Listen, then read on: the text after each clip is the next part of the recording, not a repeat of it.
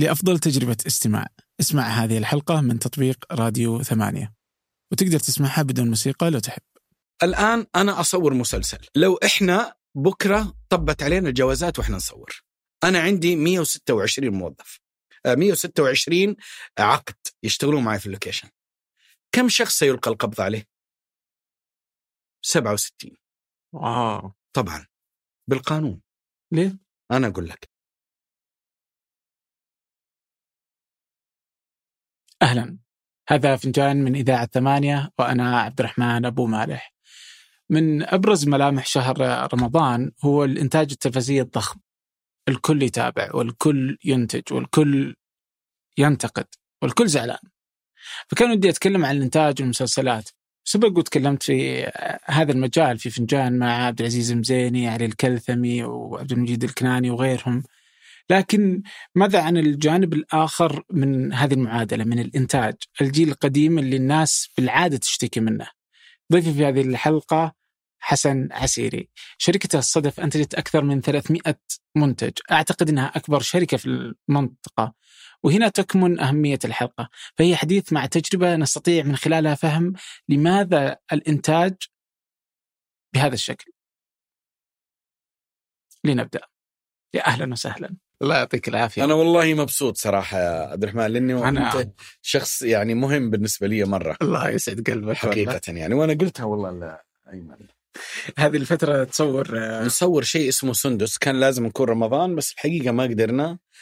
زمان كان إذا حد قال لك تصور رمضان تقلب الدنيا وتصور. الآن ما في حل للجودة، الظروف تغيرت، آه قياس الناس تلقيهم للأشياء مختلف. ما عدي يعني زمان كان في شوية رحمة، الحين ما في أي رحمة والله إطلاقا. يعملكوا كأنك في دولة فيها سبعة آلاف معهد.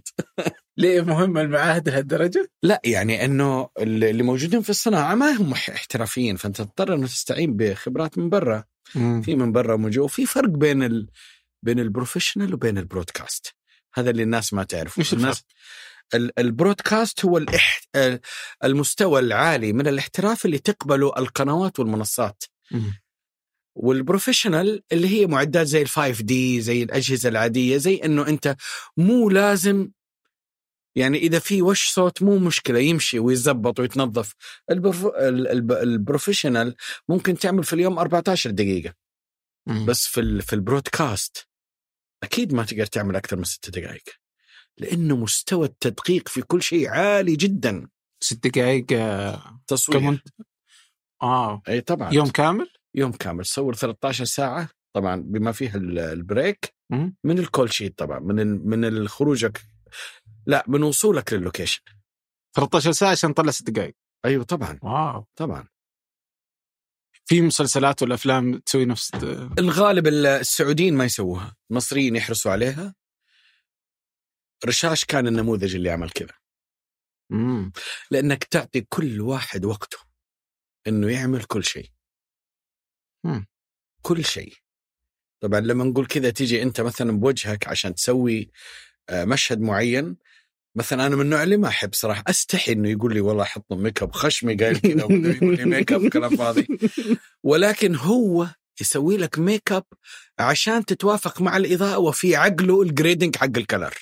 أوه. علم ثاني يعني، هذا ما يمكن تلقاه عند التلفاز، ولا يمكن تلقاه عند صاحي، ولا يمكن تلقاه عند الصدف إلا مؤخرا شوي، وبعض الأعمال مو كلها، لأنه مكلف. ودائما الكوست ينطلق كم من كم دقيقة في اليوم، لأنه كم دقيقة في اليوم بيصير مثلا تسعين يوم تصوير أو يصير مئة وخمسين، معناها يوميات، أكل وشرب، إيجار، مواقع، أوتيلات. يعني ودي أعرف متى أصلا بدأت قصتك مع الإنتاج؟ متى كانت اللحظة اللي تحولت من ممثل لمنتج، ولا أنت بديت كمنتج؟ تسعة وث... لا لا بديت كممثل. آه. لا والله بديت بإنتاجي، عمل اسمه بعض الناس، وقف على الهواء لسوءه. وش هذا؟ هذا عمل اسمه بعض الناس، سوينا دويتو أنا وماجد العبيد، زميل لي اسمه ماجد العبيد. سوينا هذا العمل، الحقيقة هو أوقف لسبب تافه غريب. أوقف لأنه إحنا رهنا بشت في مطعم بخاري، فقالوا أنه البشت يرمز أيام الرقابة المتشددة الغير واعية، فوقفوا العمل. السنة اللي بعدها ناصر وعبد الله مع عامر الحمود حضروا مسلسل اسمه التحدي. قبل في المونتاج غيروه صار اسمه طاش ماطاش. أذكر وزير ال وأنا والله عارف عامر الحمود كتب قال إنه إحنا سوينا طاش ماطاش فكرة الدويتو لما أوقف حسن وماجد شافوا الفكرة دويتو كذا، بس إحنا أخذناها من الكويتيين. بس إيش كان كان كوميدي للماجد؟ مو مو مو لا كان كان العمل كان العمل بسيط جدا، ما أعرف فيه ولا شيء يعني ما أعرف، لكن هو كان يدير كل شيء وأنا عليه الفلوس. آه إيه. وهذا كان على التلفزيون السعودي. على التلفزيون السعودي ما كان أصلا في غيره، ما كان في إطلاقا يعني، ما في فكرة إنه أروح دبي ما مش موجودة. بس وش إيش اللي خلاك أصلا تعرف التلفزيون السعودي؟ أولا كان هو المحرك الوحيد، بعدين أنا تعرفت على ماجد، وماجد كان يشتغل في مجلة اليمامة وأنا بكتب مقالات وبكتب أشياء من زمان يعني. اشتغلت مع اليمامة واشتغلت مع الرياض موظف رسمي، مع جريدة الرياض اشتغلت، كانت عندي زاوية حوالي إحدى عشرة سنة اسمها وتر في الفن طبعا. فقال لي ماجد، قلت الماجد أنا والله أحب التمثيل وكذا وكذا، قال كلها تراها ستمائة ألف، وأنا من يومي أشتغل، أنا أشتغل وعمري يعني أنا خلصت الثانوي عندي فوق مليون ونص ما شاء الله. تبوك أبيع شو اسمه أبيع الو...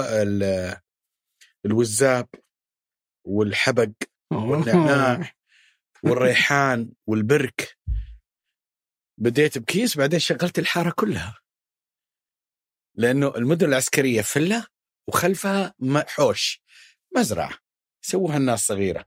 ففي البداية كنت أنا بيع، بعد كذا خليت الناس يصيرون يعني يجهزون اللي يحطونها في الأكياس يرشونها موية وأخذها، بعدين أوزع المندوبين على المساجد، والمسجد الكبير أنا أشتغل عنده لأنه بعد صلاة الجمعة مرة واحدة في الأسبوع كنا نبيع.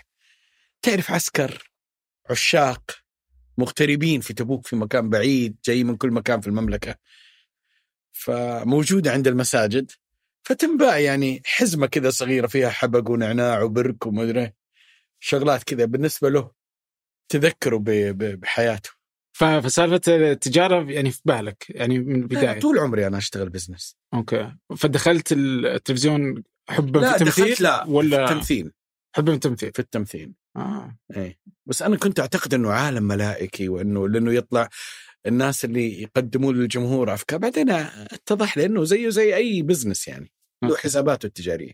أوكي، فأنت يوم رحت سويت اللي هم مع الناس، هذا كان اسمه مع الناس. بعض الناس بعض الناس مع علي الشاعر الله يرحمه الله يرحمه آه. وش كان وش كان كيف كنت تسوي مسلسل وقتها؟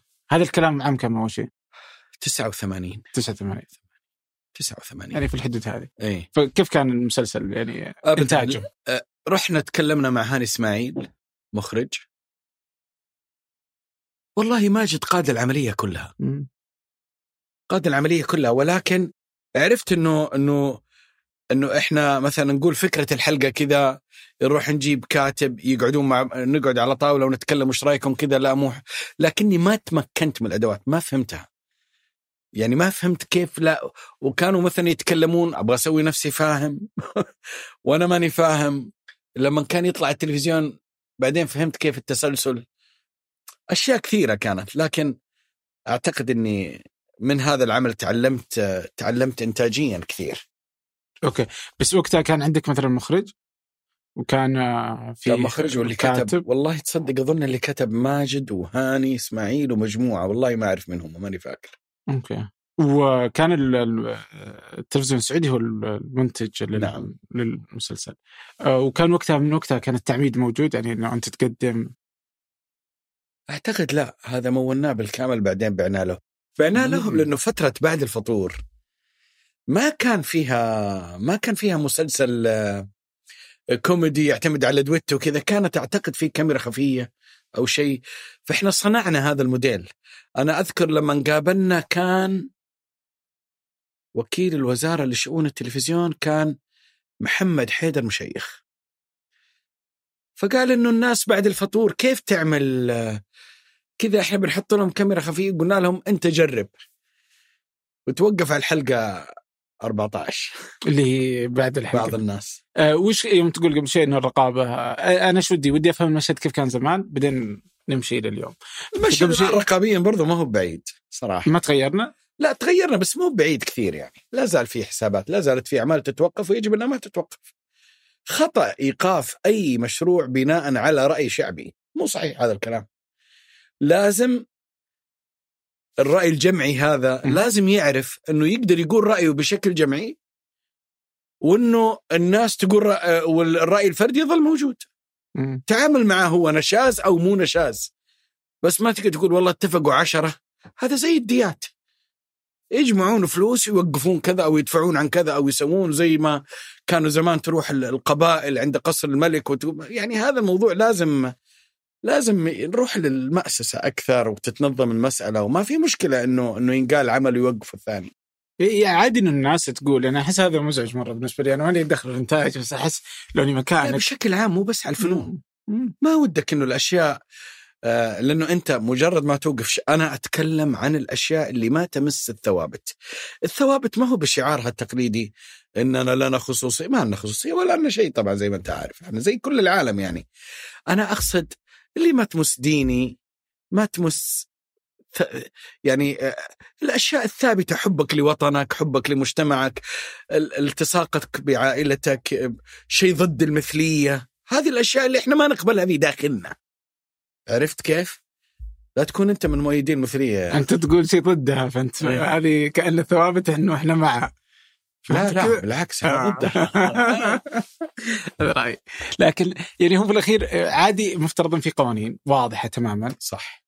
فإذا كانت القوانين واضحة يعني ولا تكون فضفاضة، آه خلاص دام إني أنا ملتزم بالقوانين مع المشرع هنا مثلاً زي هيئة الإعلام المسموع، فخلاص إذا أعطتني الرخصة مفترضاً ما له علاقة رأي الناس، رأي الناس يصير يقولون اللي يبغون، بس ما يصير نتيجة اتخاذ قرار بالضبط، بس يصير مؤشر.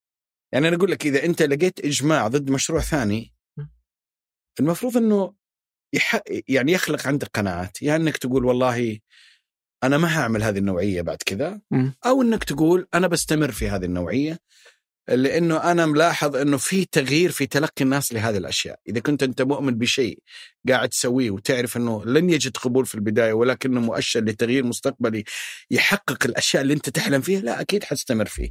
ولكن هذا اللي نقوله هو هذا لب الموضوع، التشريعات الواضحة، واضحة تماما، ما يكون فيها مناطق ضبابية. إحنا الآن في التشريعات للفنون ضبابية كثير جدا. يعني أنت تروح مثلا تفتح مطعم، واضحة الشروط، سبعة عشر ثمانية عشر شرط واضحة ومحددة. إحنا نبغى الصناعة كلها تكون كذا والعالم كله كذا، ولكن أشياء تتوافق مع أنه أنت بتأسس هذا البزنس، يعني أنه أنت قاعد تأسس فيه. إحنا بدينا إحنا بدينا أسألك بالله. إيه والله. ممتاز. طيب ودي أتكلم عن مشاكل الإنتاج. واضح أن الرقابة جزء منها طبعا. آه إذا نقدر نفصل الرقابة، أنت تقصد بالتشريعات، آه الرقابة جزء من التشريعات صح؟ طبعا. أوكي. آه إيش مشكلة التشريعات بالإجمال؟ إذا أخذنا الرقابة جزء منها، وإيش مشاكل التشريعات الثانية اللي تخلي الإنتاج عندنا إنتاج آه بهذا الشكل اللي في ناس ما يبراضي عليه؟ في ناس آه أغلب الناس ما يبراضي على إنتاج السعودي. أولا في حالة خوف، لأنه أنا بقول لك حاجة، مسألة أنه إحنا نقدم فن آه عشان نقول أنه إحنا لازم ما نربح ولا نكسب ولا يشتغلوا ناس ولا يكون في مخرجين ولا يكون في شباب سعوديين ضمن هذه الآلية. يعني أقصد أنه يكون في مشاريع من غير أسباب اقتصادية، هذا غير منطقي. الأشياء اللي ما تبنى على أسس اقتصادية لا تعيش. الأشياء اللي حتى الابن لما يوصل إلى مرحلة معينة يستقل، فطرة الناس أنها تستقل وتكون يعني تروح باتجاه اقتصادي واعي كذا. أنا ليش أقول هذا التمهيد؟ هذا جزء من الخوف، خوف عشان من. خوف من الناس اللي حيشوفوا البرنامج، ما أبغاهم يزعلون من الكلام، لكن حقيقة إحنا يجب أن ننتج بأسباب اقتصادية. يعني يجب أن يكون في مشروع له مال وله عوائد. طيب أنت لما تروح أنت عشان تأخذ إجازة على هذا المشروع، فأنت تفترض خائفا مليون نقطة لازم ما تقولها عشان مشروعك الاقتصادي هذا يستمر، فربما هذا يخليك تفقد أشياء كثيرة. يعني يمكن أنت تقول له هذه يمكن ما تمشي، مع أنه لو حطيتها مشت وكانت كويسة. الخوف على مشروعك الاقتصادي عند الكل، عند كل من يعملون في هذه الصناعة، حتى المستقلين، حتى ال ال الأشياء، ما عدا يمكن الإنتاجات اللي اللي تنعمل من الدولة بشكل مباشر، فهذه يمكن يكون لها مثل إيش؟ مثل يعني لو ينعمل لو لو لو في أي وزارة تمول مثلا إعلان عشان تتكلم عن الزراعة مثلا، أعتقد أنهم راح يسوون زي ما يبغون، لأنه جهة حكومية، ولأنه الجهات الحكومية ينظر لها رقابيا بشكل مختلف. طبعا طبعا بشكل مختلف. طب لما نقول الخوف اقتصاديا، أه تخاف أه وحطيت مليون نقطة، تخاف من مثلا أن المشرع يلغي حلقة، يلغي الإنتاج، يقفل البرنامج، تخاف أنه الناس تنتقدك، ولا إيش اللي تخاف منه؟ لا، إحنا مسألة الناس تنتقدك هذه مسألة حاجة متعايشين معها. لا، أنا أتكلم عن أنت بداية، أنت ما تنتج بعدين تعطيه المادة. مم. أنت تقدم تقدم في طريقتين للتقديم على الجيكام. أنت يا تقدم النص كامل على موقع تبع وزارة الإعلام ويقرون النص كامل، وهذا الحقيقة هذا إلى الآن هذا موجود طبعا، ليس شرط. الشرط أنك تأخذ ورقة عدم ممانعة على التصوير، تقدم ملخص ويعطونك عدم ممانعة، بس هو يشترط أن نشوف الحلقات كلها بالكامل بعدين. أوكي. فأنت الحين في طريقتين، واحدة أنك ترسل لهم النص كامل لوزارة الإعلام وليس للجيكام، في ويب سايت تدخل عليه وتحط الحلقات كلها ويرد عليك يقول لك هذا مجاز وكأنه كتاب، يعني مش وكأنه كتاب. وهذا أنا في رأيي خطأ. يجب أنك أنت في المنصة في الجيكام يكون في منصة واضحة للمسلسل، للفيلم، للمسرحية، تدخل وتحطها كاملة ويقروها.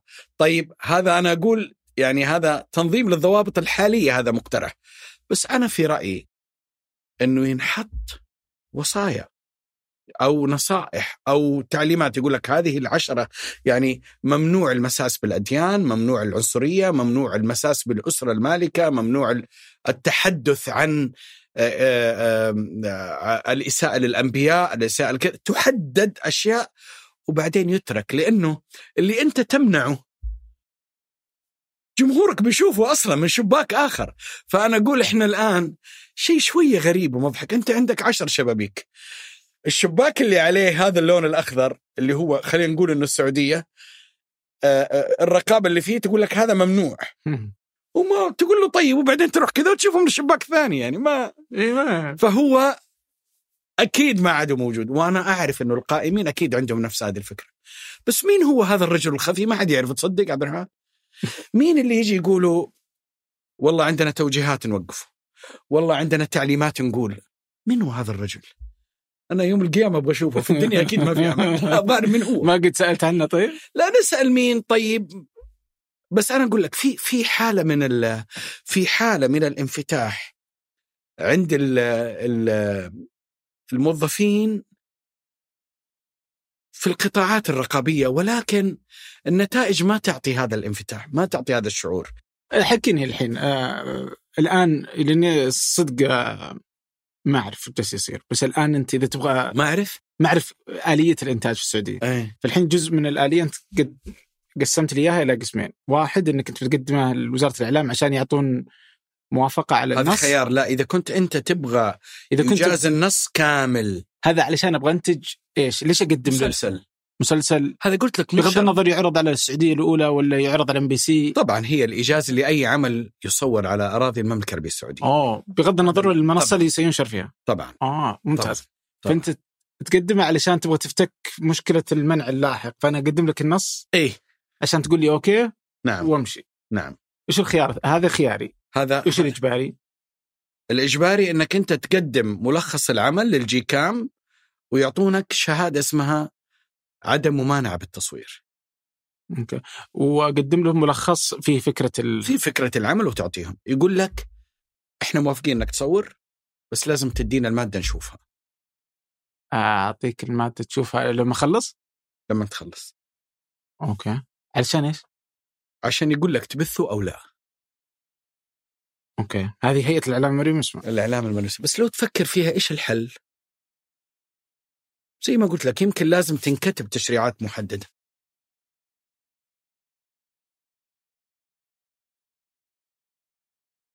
طيب الحين وهذا الكلام كم صار له سنة؟ يعني هذا يعتبر تعديل ترى الأخير. زمان أعتقد كانت لازم تجاز. لا ما كان لازم تجاز أبدا، كان تقدم وتأخذ إذن تصوير م? على الملخص بنفس الطريقة. صدق عبد الرحمن المسألة شوي ما هي واضحة، يعني تأخذ تصريح بس بعدين لما يشاهد ممكن يوقف بعد. أنا ملاحظ أنه أكثر منع يتم بناء على آراء من خارج الجيكام آه. وهذا هو الخطير، لأنه أرجع أقول لك اقتصاديا لما أنت تصرف خمسة عشر مليون ريال وتقول أنا سويت هذا المشروع، بعدين يصير يعني في عندنا أعمال تتوقف على صورة، تنزل صورة في تويتر فيجي تليفون ما نعرف من مين ويقول لك لا وقفوها لأنه الأسهل. يقول لك يا عمي فكنا من ذا الموضوع، فكنا من ذا الموضوع هذه فيها مئتين شخص لهم حقوق ولهم فلوس ولهم أجور ولهم، يا أخي فكونا من ذا الموضوع. طيب فكونا من ذا الموضوع هذا، هذا أولا اللي يقول فكونا من ذا الموضوع إحنا ما نعرفه حتى الآن، هو شخص وهمي إحنا ما نعرفه. لما نقابل الجهة المعنية في جيكام في غاية اللطف، طيب خلونا نشوف خلونا نسوي. بس أنا أقول إنه في دور مهم مدام البلد رايحة بهذا الشكل الجميل لدعم الفنون والترفيه، هذه الأشياء لازم تحسن. يعني أنت تقول البلد يصير فيها ميدل بيست، والبلد يصير فيها حفلات، والبلد يجي فيها كل الناس اللي تغني حوالين العالم والجميع الأنشطة. ما يشبهنا أنك توقف عمل لأنه قالوا يمكن هالشيء يقصد كذا، ما ما تشبه ال... عشان كذا في ناس تقول لك لا والله الترفيه يشتغل بقوة تركي آل الشيخ، وفي ناس يقولوا والله لو كان تركي آل الشيخ في الصحة كانت قويت. إحنا ما نبغاها كذا، إحنا نبغاها زي ما أنت تفضلت، سياسات وتشريعات، ونبغى كل الناس يكونون عندهم هذه القوة. وأنا أعتقد على فكرة أنها ما هي قوة أشخاص، أنه فهم الأشخاص أنه البلد بتتغير وإحنا نعمل اللي يتوافق مع آه مع اللي قاعد يصير. أكيد أنه تركي آل الشيخ فكر كذا. طيب دحين لما المسلسلات تعطونها هيئة الإعلام المرئي اسمها آه يشوف الحلقات كاملة اللي هي نفسها اللي راح تنشر على التلفزيون صح، ويرد لك بملاحظاته. عادة الملاحظات إيش اللي والله كويسة والله والله مثل إيش يعني؟ يعني مثلا يقول لك إحنا ما نبغى ما نبغى يكون في القتل بهذا الشكل أوكي. فلو تخففوه، وأحيانا نرجع نقول لهم لا والله إحنا نرى كذا، فيقولوا أوكي بس إحنا مشكلتنا مع الرجل الخفي آه. إيه إنما على مستوى الجيكام على مستوى الوزارة أنا أحس إنه شيء برا الوزارة والله ما أعرف، والله أنا ما أدري أصلاً ليش هم يسووه. يعني أنا وأنت تقول لي وأحس إنك كنت آه يعني متصالح مع اللي جالسة تسوي هيئة الإعلام المرئي مسموها. لا أنا متصالح لأنه صار عندي علم أكيد، لأنه أنا عندي ثلاثة مشاريع توقفت، فأنا آه أنا لما أجي أتكلم أقول على هذا الموضوع آه ليش أنا أشوفهم أكيد ما بيكذبون علي. والله إحنا عندنا التعليمات وخلينا نشوف خلينا ننتظر. أنا عندي ضحايا حلال واقف، عندي أهل الوادي واقف، وعندي عمل طلب إنه يوقف على الهواء. يعني كانت في في جهة بتبثه وقالوا لازم توقفوه. فهذا وهي كلها مبنية على إنه الناس تفسيرات مختلفة. إحنا بنقول زي ما تفضل التشريعات يعني خلاص يطلع على الهواء. طيب وكم خسرت في الثلاثة هذه؟ آه... عندك أهل الوادي خمسة عشر، ضحايا حلال اثنا عشر، وهذاك لأنه كان فيلم فيلم تلفزيوني بس هذا قول هذا استمر يعني راح يعني حوالي اثنين وعشرين مليون. يعني حرام والله، يعني أنه ال يعني كيف تقدر تبني صناعة؟ الشركات يعني ممكن تخسر بأسباب غير معروفة حتى أصلا. يعني هذا اللي إحنا نقوله اللي نقول الآن. يعني لو نجي نتكلم بالمنطق، كم عمل يصور في السعودية وكم عمل سعودي يصور برا السعودية، وكم عمل سعودي يبدأ تصويره في السعودية بعدين يوقف ويروح يكمل برا السعودية. هذه الأشياء اللي لازم يلتفت لها، لازم ينظرون لها أنها صناعة، صناعة وراها بشر من مئتين إلى ثلاثمئة إنسان. يعني أنت بتصرف خمسة عشر مليون في ثلاثة أربع شهور، أنت بتدفع مبالغ كبيرة في وقت ضيق ومحدد يعمل فيه مئات من الأشخاص. هذا المشروع يجب أنك تعامله زي أي صناعة في المملكة، يتعامل صناعة الإنتاج، صناعة الغذاء، صناعة المستشفيات، صناعة التعليم. هذه صناعة متكاملة. أنا أعتقد أنه لا زال ينظر له في منطقة ما، يعني أنه الأمور زينة. لا، ما هي زينة. هذا مشروع اقتصادي كبير.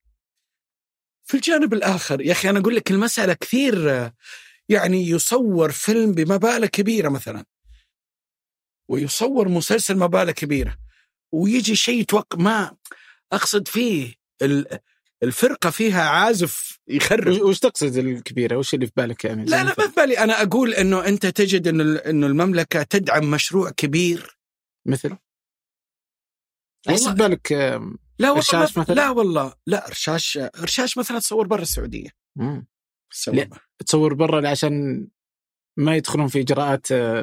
ما أعرف آه. بس ما أظن ما طيب الآن. يمكن تقنيا ترى يمكن تقنيا كانوا يبوا مستوى عالي من الجودة مكي. أعلى، يعني واردة هذه. طيب أنا دحين على المسلسلات الآن، لو أنتجتنا في الإمارات هيئة الإعلام مسموع ما لي دخل فيهم ولا لهم دخل فيه، صح؟ مسلسل النظام على مستوى العالم، النظام في جميع دول العالم أنه أنت تأخذ ترخيص من البلد اللي أنت تصور فيها. م. هذا النظام في كل مكان في العالم. في السعودية أحيانا تسأل عن مشروع لم يصور على الأراضي السعودية، وهذا غير هذا غير موجود. ولذلك خليني أقول لك، في مصر لما تشد الرقابة في مصر والكويت، تشد على نوعية مواضيع معينة، يروحون يصورون مثلا في دول أخرى زي لبنان وتعرض. ما في نظام في مصر أو في الكويت يمنع بثها.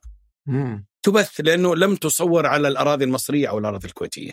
الآن تلاحظ من من خمسة وعشرين إلى ثلاثين بالمئة من المسلسلات الكويتية تصور في البحرين. أوه. النظام وما إحنا لازم إحنا لازم هذه منطقة التشريعات زي ما تفضلت يا عبد الرحمن أنت في أول الكلام اللي خدعتنا واعتقدنا أننا قاعدين نسولف. أعتقد أنه لازم لازم نجلس على طاولة الصناع والمشرعين، لأنه إحنا إحنا بنبدأ شيء من صفحة جديدة، ونتكلم ونقول يا جماعة خلوها كذا، وتعالوا نتكلم كذا.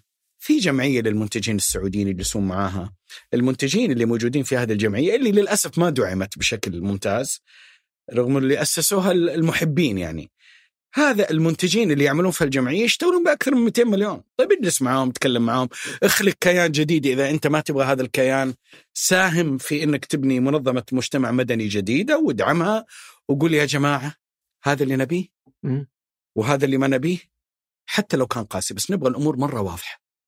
ما ودك تستثمر في شيء ثم يقف. الحين الممولين اللي يدفعون فلوس على هذه المشاريع، من يعوضهم؟ من يعوض حسن؟ من يعوض القنوات؟ من يعوض الجهات اللي, اللي المستثمرين؟ ممكن أنا جبت مستثمرين من عشرة أماكن في الدنيا، من يعوضهم هذول؟ فهذه مسألة مهددة. نفس الكلام اللي يقول لك إحنا لازم يكون عندنا نظم وتشريعات للاستثمار الأجنبي عندما يأتي. طيب هذا استثمار لازم تحلها برضو بشكل واضح، لأن حتى يعني أحس أنها غ... مرة مي بمفهومة بالنسبة لي، مرة غير فاهم، يعني ما قدرت أفهمها. يعني لأن يعني لأن ممكن يعني إذا كذا أنا كسعودي منتج، خلاص بروح أنتج في أي مكان ثاني، أقدر أنتج في الأردن ولا في الإمارات ولا في البحرين ولا في أي في أي دولة، وبيعها على أي جهة غير سعودية حتى. صحيح. وخلاص ولا عاد يمدي هيئة الإعلام المسموح ولا بدها تتدخل، يعني ما يمديها تروح. يعني لن تستطيع هيئة الإعلام المسموح أنها تروح ترسل للنتفليكس اللي تقول احذف مسلسل عبد الرحمن، ما يمديها بالتأكيد. بس نتفليكس تقول سلامات من أنت يعني بالتأكيد, بالتأكيد. ف... ف... فضبط إذا... فإذا أنت بتقيد الناس اللي تنتج على التلفزيون السعودي ولا في ام بي سي ولا في المنصات السعوديه، فانت جالس تقيدهم. اتش بي او ماكس كلهم هذول جايين. اي لا لا، تخيل اني انا قيدك تماما وحط عليك قيود واقول لك ترسل لي النص قبل، وممكن اوقفك متى ما ابغى، وممكن اسمح لك وممكن ما اسمح لك، وحط عليك هذه القيود، والحريه تكون مفتوحه للناس الثانيين انهم يقدرون ينتجون اكثر. فاكيد انه الناس بتتابع هذول. يعني عبد الرحمن رايحين كذا الناس، يعني فعلا في شركات كثيره الان وصلت لها المعلومه اللي انت استنتجتها وانت ما تعتبر نفسك ديب عميق في الانتاج. في ناس وصلت انه انا اروح اصور في كذا واشتغل داخل استوديو منتج العمل وبيعه سيحصل. هذا هي نفس فكره العشره شبابيك، واحد ممنوع ولكن انت تقول كذا وتطالع من الشباك اللي بعده. هذه قاعده تصير. انا اقول وبرضه في المقابل عشان نكون منطقيين، طب وش الحل؟ الحل انك تقول الواحد ينتج. طيب لو قرر واحد انه ينتج فيلم اباحي، لو قرر وقال يا اخي لا البلد منفتحه، لو جاء واحد قال انا والله ابغى اعمل مسلسل ضد الفكر اللي مش عارف كذا اللي يقول كذا، ما ادري. عشان كذا انا اقول لك لازم، انا اقول لك ان في حل لازم. يا ليه ارجوك الحين سمعنا. اه بسمعك لانك انت ذكرت قبل شيء الكتب. الان نفس الهيئه ترى، يعني مستني أحس إن في ناس كثير، أو إن إرث قديم عند وزارة الإعلام. آه ما أعرف والله، بس هيئة الإعلام والمسموع. يعني في الجانب الآخر لما تجي للكتب تتعامل معها تعامل مختلف. الأصل في الكتب اللي تجي من برا السعودية أنها مفتوحة، إلى أن يطلع فيها عكس ذلك. فهمت علي؟ فالفسح يتم تلقائي تلقائي للكتب. وللكتب السعودية نفس الطريقة الآن أتوقع. يعني أتذكر أنه كان في حلقة برضه في سقراط آه كان يتكلم فيها رئيس هيئة النشر في السعودية، فكان يقول نفس الكلام أنه خلصوا الكتب الأجنبية، والكتب الأجنبية تدخل السعودية مباشرة فسح تلقائي، لأنه تعاملوا مع الواقع أنه واصلة واصلة واصلة واصلة. وال... والسعودية نفس الشيء بيصير. الأصل فيها أن كل شيء تمام. أنت تبى تقول الدراما ليه ما يخلوها كذا؟ الأصل فيها تمام. إيه الأصل فيها أنه ما في شيء غلط، أنك أنت تعرف إيش الغلط. إذا غلط بيني وبينك محكمة. هذه طبعا هذا اللي نبغى نقوله. بعدين بجيبك ليش أنت غلط كذا، ليش أنت سويت زي كذا، ليش أنا برفع عليك قضية ونتحاكم بال. أنا شوف آه الآن أنا فهمت فكرتك. طبعا هذا واحد من الخيارات الأساسية، أنه أنت في الأصل تفضل أي شيء يخالف القانون حيرفع إحنا حيرفع عليك قضية وحتتحاكم. طبعا في كل شيء، زي اللي سرق مفتاح، وزي اللي هجم على بنك، وزي اللي قتل واحد، وزي اللي أنتج مسلسل. طبعا فإذا غلطت في أي مكان أنا في الأخير بحاسبك بالقانون. بالضبط. بس ما هو معقول أنك تشيك على محتواي. يعني مو بمعقولة. يعني ما أتخيل تخيل أنه يجون يقولون أوه والله قبل يا عبد الرحمن تنشر فنجان عطنا الحلقة وابغى اتفرجها. ان شاء الله ما يجونك بعد الحلقة هذه. لا بس عبد الرحمن عبد الرحمن بس انا منطقي صح يعني. بس انا خليني اكون صادق معك حقيقة. شفت يوم اقول لك الرجل الخفي، والله العظيم هذه حقيقة. الرجل الخفي قد تكون لجنة، مجموعة، أربعة ملثمين ما اعرف منهم، ما عاد يعرف، او انها بس تحوطات وتخوفات من الناس بدون ما ادري. بس انا حقول لك لما نجلس مع وزارة الإعلام فعلا أنت تشعر أنه فيه، أكيد أنت تتعامل معهم وتعرف، أنت تحس أن أمور كويسة، بس يجيك يقول لك كلمونا الجهات نبغى نتأكد. نبغى. إحنا نبغى نقول لازم يقاتلوا من أجلنا لأسباب اقتصادية. إحنا الآن كم ندفع على الحلقة عشان تجيزها؟ ألفين ريال. يعني المسلسل ستين ألف ريال. يعني أنا جزء من دخلك، إذا لازم تشيل السيف وتقاتل من أجلي. مش السيف معركة، السيف المعنوي. هذا اللي بقوله. لازم يقاتلوا وينتحروا من أجل من أجل الصناعة. لازم ينتحروا من أجل شركة فرنسية تنتج في السعودية، وشركة مصرية تنتج في السعودية، وشركة كويتية تنتج في السعودية. لازم يسهلوا كل الأمور عشان الناس كلها تجي عندك. يعني في مسلسل سعودي والله ما أعرف اسمه، صوروا في السعودية اثني عشر يوم بعدين خرجوا وراحوا كملوا بلد ثانية. ليش؟ إيش السبب؟ لازم نسأل. أنا عندي هالتساؤل، أنا عرفت هذا الكلام من يومين ثلاثة. لا لازم نعرف ليش هذول طلعوا، إيش واجهوا مشاكل عشان عشان يرجعون ويستمرون يشتغلون معانا. هذه أزمة كبيرة. طيب الحين هذه الحكومة فواضح فيه في التشريعات وفيها هذه تخلي ناس كثير تطلع من الشركات تنتج برا، أو يخلي ناس ما في تشريعات تطلع الناس بتطلع لأنه ما في تشريعات على موضوع الصناعة وتحديدا على الرقابة. ممكن. طبعا في أجزاء ثانية، في لا يرتحتوا، في خلينا أقول لك في ال ال المحت... العمل مع المحترفين والهواة. تعال نتفق اقتصاديا، عشان أقول لك الأشياء لما تنطلق من شكل اقتصادي ستعيش وتستمر وتحقق عوائد، والكل تن... زي الحديقة، رشيتها موية، طلع الشجر، الناس استانست، أصبح الظلال وارفة. أنا اللي بقوله الآن أنت، إحنا متفقين لأسباب اقتصادية أنه إذا فيه مسلسل أو فيلم سعودي يعمل فيه السعوديين بعدد أكبر، خلينا نقول أنه مئة في المئة يعمل فيها سعوديين، ربحك سيكون أعلى. ما عندك سكن ولا تذاكر ولا مصروف جيب ولا أوتيلات ولا كذا، فبالتالي إذا المشروع بالأجانب يكلفك عشرة مليون، بدون الأجانب ممكن يكلفك سبعة. إذن اقتصاديا هو أفضل لك. والمستثمر يمشي وراء مصالحه، مصالحه أنه ينتج جودة عالية بسعر عادل ويكسب.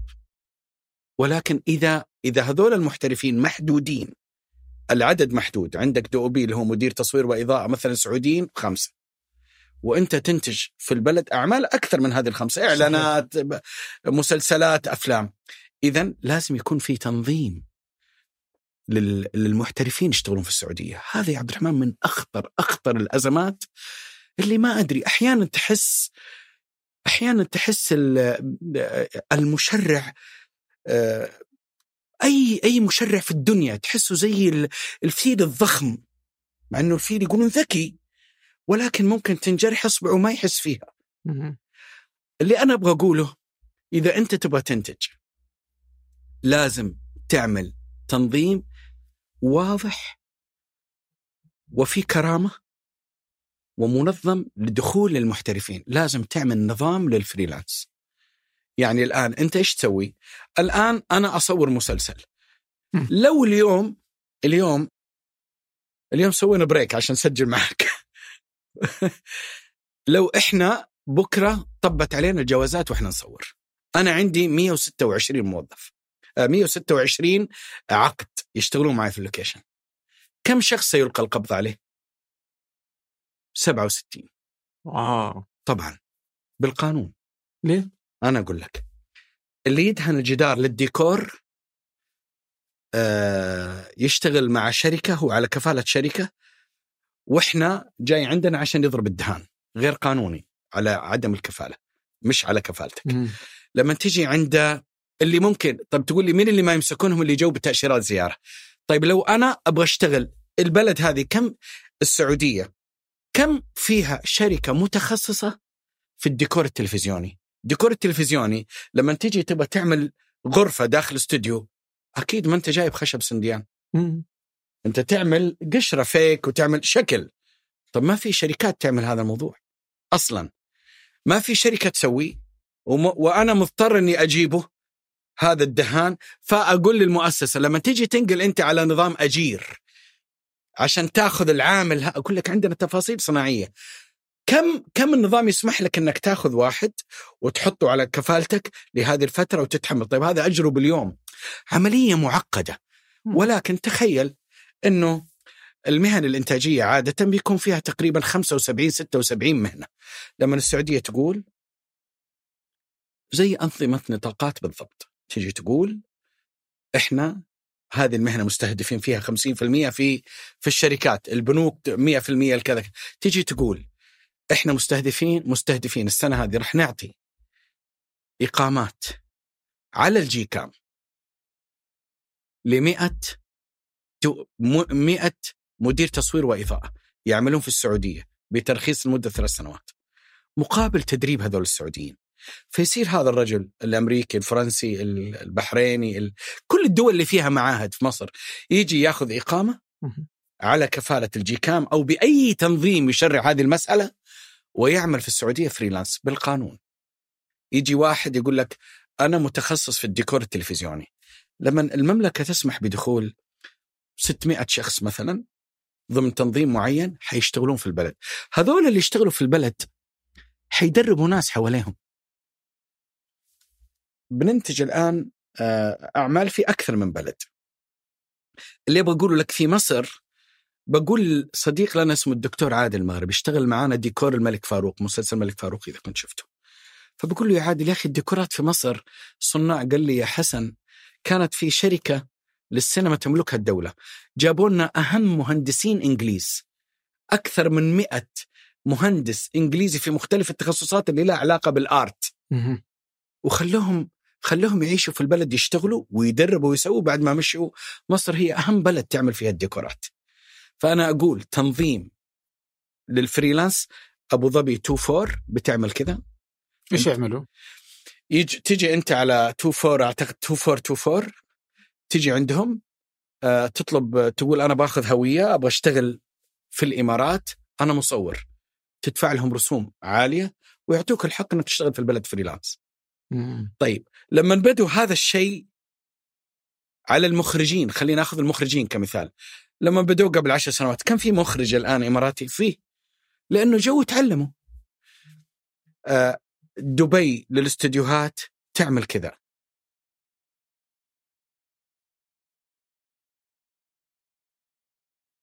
بيفرق معك كمنتج يعني؟ وش اللي يفرق معك في هذا التنظيم لما أنت تقول ممكن الجوازات تجي؟ أكون قانوني أولا.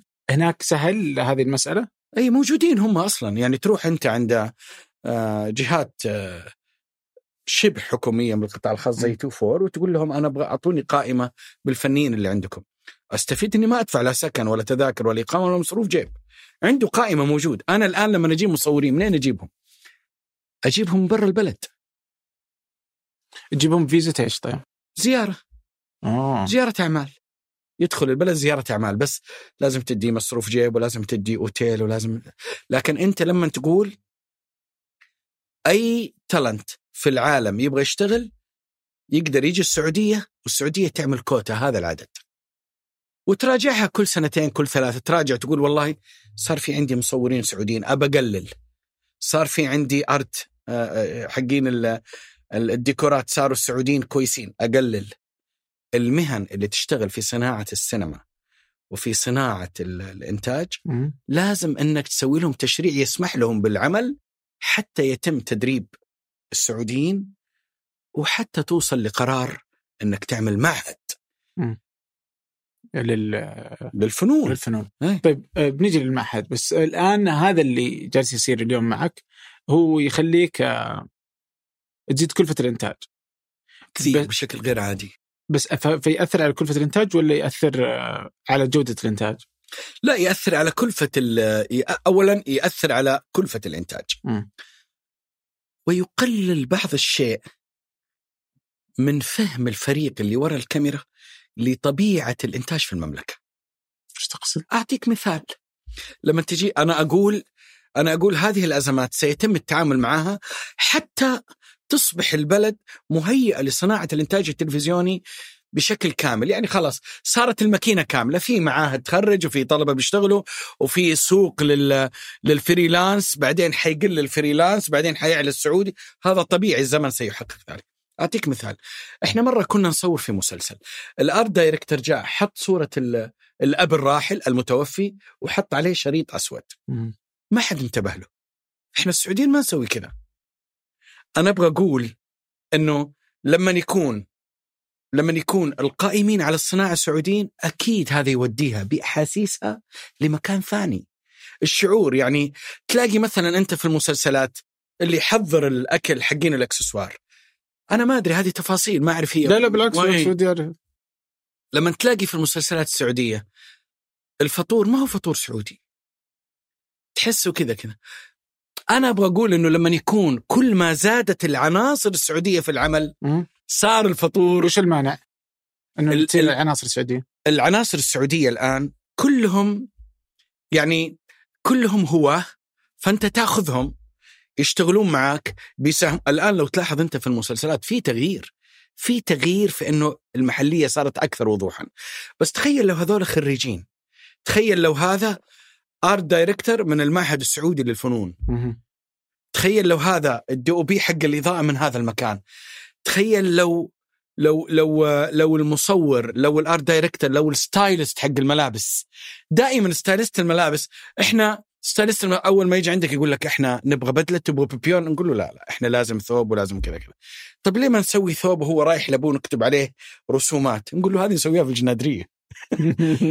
يعني عرفت في والله مجموع ألف تفصيل صغير. وش يجبركم تجيبونهم؟ طيب دام ما يفهمون. لا احنا لانهم محترفين بيسوي لك، يعني بيقدر اذا حطيته على الطريق يكمل لك آه. الاشياء ضمن ما هي مو مو بس ايش يلبسك، هو ايش يلبسك وكيف يسجلها على دفتر الراكورات اللي ينكتب فيها الملابس آه. وكيف يربطها بكل مشهد. لانه احنا ندخل هذا المكان يا عبد الرحمن عندنا فيه عشرين مشهد م. عشرين مشهد، هذه من الحلقة الأولى لين العاشرة، فهو يدخل يعطيك المشاهد اللي في هذا المكان مع إنه مشاعرها وملابسها مختلفة صحيح. تيجي عند المشهد الرابع فيجلس معك المتخصص اللي دارس في الجامعة واللي اشتغل درس الإخراج، يجي عندك يقول لك هذا المشهد سبعة وعشرين أنت قاريه، يعمل أبديت معك يقول لك المشهد اللي قبله أنت تلقيت خبر وفاة والدك، لازم هنا مودك وإحساسك يكون كذا. ويقول لك ترى أنت لما صورناه قبل ستة أيام في هذا المكان تلقيك الخبر بالتليفون م- ترى نفسيتك انهارت تماما، فلازم هنا تكون مرتبط باللي فا... هناك. وفي مبادرات منهم يوريك يقول لك شوف الفيديو، شوف كيف كنت بتبكي وهذا إحنا مصورينه قبل أسبوعين، فيحط هذه أشياء علمية مدروسة مدروسة والخبرة تراكمها.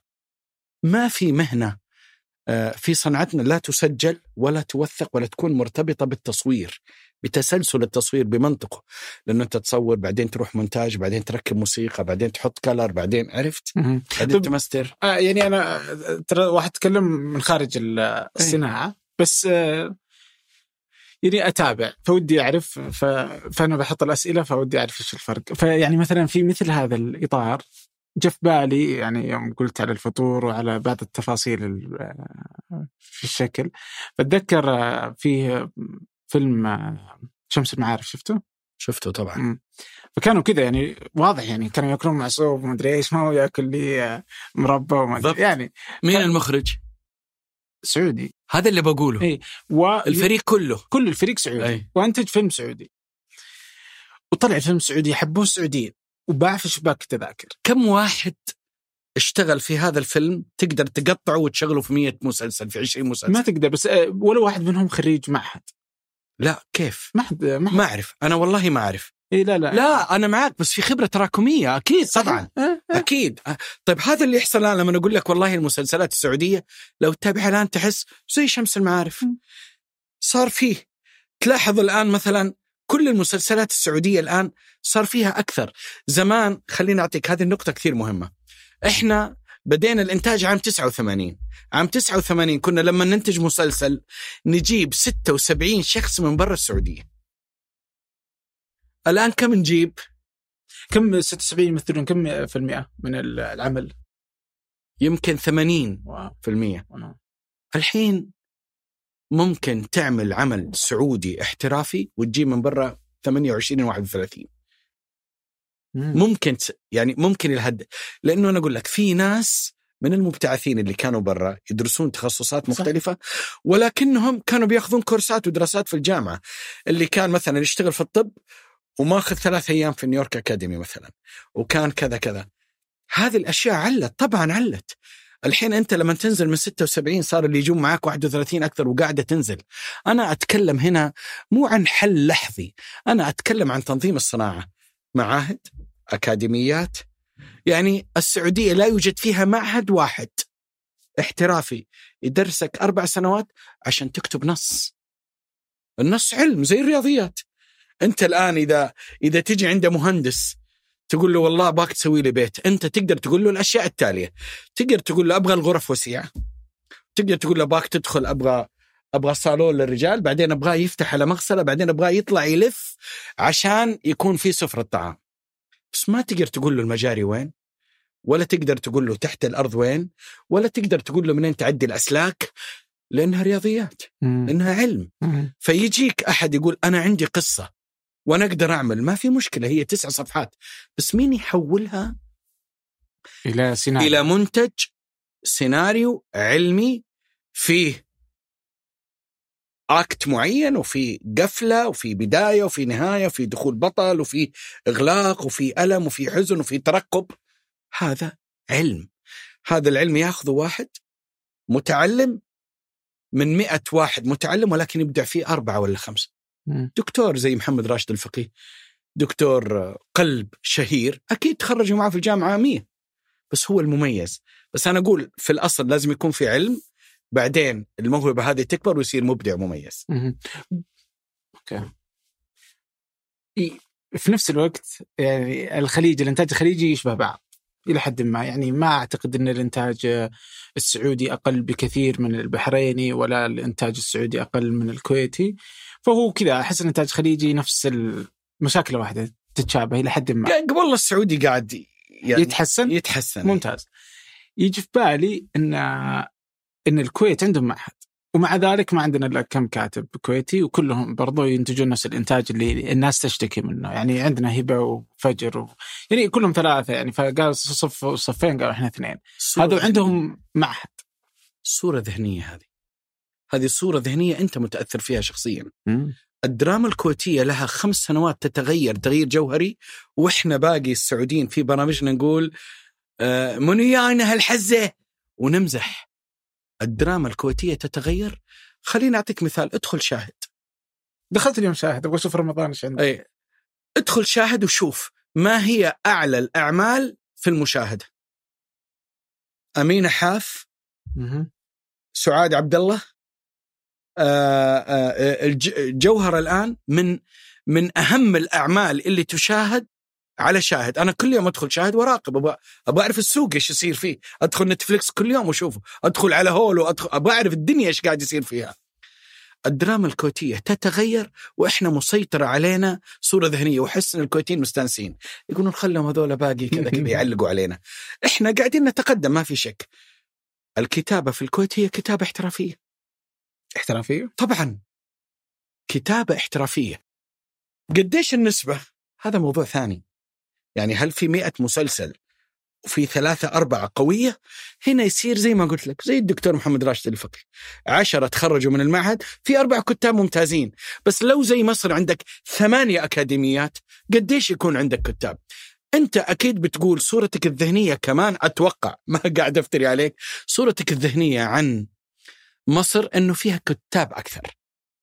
مش كتاب أكثر لأن السكان أكثر، كتاب أكثر لأن الأكاديميات أكثر. مم. تونس فيها كتاب لأنه الأكاديميات أكثر. المغرب فيها كتاب أكثر لأن الأكاديميات أكثر. الكويت فيها معهد واحد والعدد قليل. ولكن أنا ما دافع عن الدراما الكويتية، أنا أقول لك وشرفني برضو أدافع عن أي دراما عربية، بس أنا بقول لك الدراما الكويتية قاعدة تتغير لأنه عندهم معهد. ومن البداية الدراما الكويتية كانت، أنت تعرف لين قبل الغزو إلى أبي أمي مع التحية، أبلة منيرة، خالتي قماشة، درب الزلق، هذا هذا نتاج إيش؟ هذا نتاج تأسيس ألف وتسعمئة وثلاثة وستين. أنا أبغى أقول لك كل انطلق من المعاهد. أرجوك لا تتوهم أنه عدم وجود معاهد ممكن. لا لا أتوقع الآن عندنا فيه يعني يعني إذا ما خانتني الذاكرة ظهر فيه المعهد الملكي للفنون تابع لوزارة الثقافة. مش موجود. أنشئ. أعتقد إني لا إحنا سمعنا إنه إيه. في المعهد الملكي. أنا أتكلم الآن إذا بس إنه لسه يعني أكيد إنه يعني إذا دوبوا معلنون في معناته إنه أي أنا أنا اللي بقول اللي أقول إحنا السعودية قررت أشياء وتمت بشكل سريع. م- بالله إحنا ما نسمع قديش المملكة كانت سريعة في التغييرات. طيب ليه ما يستر أوردر اليوم بعد المغرب؟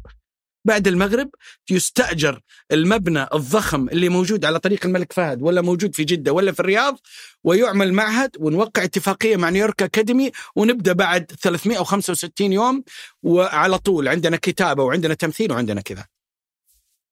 هذه من الأشياء اللي لازم وزارة الثقافة تسويها أمس، لازم تعملها فورا. هذه من الأشياء عبد الرحمن أنا آسف ما لازم تستني مستثمر، لأنه المستثمر لا ينظر إلى الفرصة، لأنه ما هي فرصة تراكمية في السوق موجودة. ما شاف في عشر سوبر ماركت نجحت وما شاف أربع محلات ذابة. أنت بتجيب له منتج جديد، اعمل السبارك، ولعها، خل المبنى يتم، خل وقع مع أكاديمية تعمل هذا الشيء من مئة سنة زي نيويورك أكاديمي ولا زي أي أي كلية عالمية متخصصة لندن للفنون، ولا تجيبهم يشتغلون خلال ثلاثمئة وخمسة وستين تنطلق هذه خليه. شوف أنت قديش يتغير السوق إذا كل سنة يتخرج ثلاثمية، سبعين آرت وأربعين ستايلست وخمسين. أنا أتكلم على الشيء الاحترافي، البلد مليانة مونتيري اللي بيعمل مونتاج. أنا أتكلم عن الشغل الاحترافي للموفي. تخلي أه تخلي ذي قار لما يجوا ينتجوا في السعودية يفكروا أنهم يجيبوا عبد الله وناصر وخالد يشتغلوا معهم. ليه ياخذها ويرجعها لندن؟ ليه ياخذ ليش يصور ويروح يوديها على امريكا؟ هذا اللي اقصد. انا ما اتكلم على على الهواه، الهواه اللي يسوونه عظيم ولازم يستمر وهم حجر الاساس اللي ينطلق. انا اتكلم عن الشغل الاحترافي اللي يخلي عندك صناعه تدخل لك ملايين. متى الواحد يصير محترف بوجهة نظرك؟ انا اعتقد الممارسه لها دور كبير، ولكن انا اؤيد انه الناس تبدا من منطلق أكاديمي. آه. أنا ماني أكاديمي، ناصر القصبي ما هو أكاديمي، فايز المالكي ما هو أكاديمي، أكثر مخرجين ما هم أكاديميين، ولكن أنا أعتقد أنه التعليم أساس الأشياء، بالذات في المهن. يعني يقول التمثيل موهبة، ولكن أنا أعتقد أنه إذا أنت مخرج لازم لازم تدرسه. هل هذا شرط فرض عين؟ لا أكيد مش فرض عين، بس أنا أقول حالة التعليم لما تصير في البلد للفنون حتى على الصعيد الاجتماعي. ترى لما يكون عندك ثلاثة عيال، واحد دخل الطب، واحد دخل الكلية الأمنية، وواحد دخل كلية الفنون، هذا اجتماعيا ترى عامل تغيير مهم. يصيرون شيبان، حنا حنا شيبان. أنا نقول والله واحد تخرج من الطب واحد تخرج من الفنون. هذه برضو تخلي الناس يصير عندها كمان إيمان أكثر. طيب دحين يجي في بالي برضو اللي هو خلال السنوات الماضية زاد عدد السعوديين في في في هذا المجال، في هذا الصناعة، وكثروا وقدروا إنهم حتى ينافسوا الإنتاج، إلا إنه لا تزال الظاهرة أو الشكل العام إنه المخرجين لكل المسلسلات أو معظم المسلسلات اللي تعرض في رمضان ولا في شاهد ولا إم بي سي أو حتى في الصدف. فودي أعرف منك حين بحط افتراض، فإذا ما بصحيح صحح لي بالله، إنه أغلبهم سعوديين، المخرجين الكتاب مو سعوديين. آه ناخذ باخذ الكتابه والاخراج ومثلا ممكن مدير تصوير كابرز الاشياء الاساسيه، فلا يزال هذا حاضر فيه آه غير السعودي. فتلقى مثلا يعني الكتابه تلقى اردني او مصري، او واحيانا حتى نروح نجيب تركي ولا نجيب بريطاني، وما يغير في في طريقه الانتاج. فليش لا تزال هذه آه مسيطر عليها غير السعودي؟ هو نرجع نقول إنه الكتابة هي فكرة علمية م. أكاديمية في أصلها. في واحد يدخل معهد بيتعلم كيف يكتب، يبدأ أول شيء كيف يفكر، كيف يعمل لوج لاين، كيف يعمل الكونسبت، كيف يعمل الكاركتر البروفايل، كيف يشرح، كيف يعمل. هذا علم ممكن يدرسها ولكنه ما يكون موفق فيها. أنت لما تجيب من أي دول برا فأنت تجيب أحسن الناس اللي تعتقد إن هم يخدموا مشروعك. في الكتابة في سعوديين الآن بيطلعوا آآ آآ ككتاب يقدروا يشتغلوا.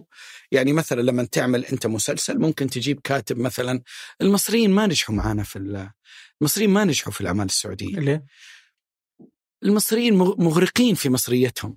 يعني ممكن إحنا السوريين الأردنيين بشكل أكبر من غيرهم. في الكتابة أنت بتجيب المحترف اللي هو اللي هو الترزي، اللي يعرف يعرف علميا كيف لازم تنبني الشخصية. ولكن ما في مسلسل سعودي تقدر تشتغله من غير ما يكون معاك أحد محلي. المحلي ممكن ما يكون محترف، ولكن أنت لما تخليهم يشتغلوا مع بعض اللي بيصير إنه هذا بيشوف العلم، وهذا السعودي اللي أنت جايبه لأنه أنت مؤمن بموهبته بيشتغل مع هذا المحترف، لكن بيقول له لا إحنا ما نسوي كذا، خلينا نعملها كذا، خلينا نسويها كذا. هذا مع الوقت صنع كتاب. يعني يمكن أنا ما أعرف، إحنا بالنسبة للصدف ما في عمل نسويه حتلاقيه على شارات المسلسلات، لازم يكون موجود معاه. يعني سعاد الجابري مثلا مسيطر على الوجود في أغلب المسلسلات عندكم، صح؟ يعني لنا لنا سنين وحشنا والله عادل، لنا أكثر من ست سنوات ما اشتغلنا معاه. ما اشتغلنا؟ أي. الفكرة أنها لما يكون كان لأنه علم، لأنه أنت بتجيب وش اللي عنده بالضبط، يعني إنه يعرف كيف يخلي الأشياء. لا علم دراسة، يعني يعني يدخل معهد يدرس أربع سنين كيف يكتب سكريبت. علم، يقولوا له تبدأ كذا، تفكر كذا، توصل. علم يعني زي زي الهندسة. بس أنا أقول لك مثلا الموهبة في هذا المكان موجودة. okay. خلف العنزي الحربي عفوا خلف الحربي خلف الحربي موجود وبيشتغل. علاء حمزة أنا أعتبره سعودي mm. سوداني هو لكنه من مواليد البلد وعاش في البلد. فاروق الشعيبي. عندك والله أسماء. في الآن عندنا بنت سعودية ممتازة اسمها فاطمة الأقزم، في نورة أبو شوشة، في سارة طيبة اللي كتبت جميل جدا. في في أسماء، في ناس الآن بيتعلموا. أنا كنت في لوس أنجلوس قبل آخر صيف أعتقد قبل كورونا، كانت كانت في في شيء بتنظمه جامعة جنوب كاليفورنيا مع إم بي سي لل... فكنت موجود في ال... بالمصادفة في لوس أنجلوس، ولقيت حوالي ستة سعوديين موجودين هناك، منهم سارة طيبة، وعرفت منها أنه سنتين ثلاثة بيروحون يقعدون أربع شهور يتعلمون كيف الكتابة. أنا أبغى أقول أنه العلم أساس. في ناس الآن بيأخذون دورات مكثفة على الأونلاين مع كتاب عالميين. في إم بي سي أكاديمي الآن بتعمل دورات أونلاين. أنا أبغى أقول أنه ابتدى التدريب. لازم أربع سنوات أتمنى، بس مو شرط. بس الأهم إنه يكون فيه هذا الأساس الصلب اللي أنا أعتقد إنه إنه السوق رايح بالاتجاه هذا، ولكن إذا صار في معاهد وفي تشريعات وفي أنظمة وفي كذا، هذا حيخلي صناعتنا توصل للعالم أسرع. أوكي. طيب شفت واحد اثنين ثلاثة أكشن؟ لا ما شفته. لا والله ما شفته. آه... سعودي هذا؟ هذا فيلم أنتجته ميساء مغربي. لا والله ما شفت. لا. بس سمعت عنه. هو الظاهر إنه سمعت نزل... عنه إنه دخل السينما وما استمر أو شيء. الظاهر إنه جلس يوم ويومين و... وطلع من السينما. بس يجي في بالي هذا هو. أحسن كثرت من يجي في بالي، بس الفكرة لا والله بالعكس. إن إيش الفرق اللي أنت تشوفه اللي خلى شمس المعارف ينجح وواحد اثنين ثلاثة أكشن يفشل؟ يعني هذا ليش اشتغلوا أنا, أنا ليش أنا بقارنهم؟ إن هذا هو جيل جديد من الإنتاج، وهذا اللي هو جيل الإنتاج التلفزيوني اللي دائما نشوفه في. أنا أعتقد إنه شمس المعارف مع كامل الحب للكل، أنا أعتقد إنه اشتغلوه بضمير الأب الصالح.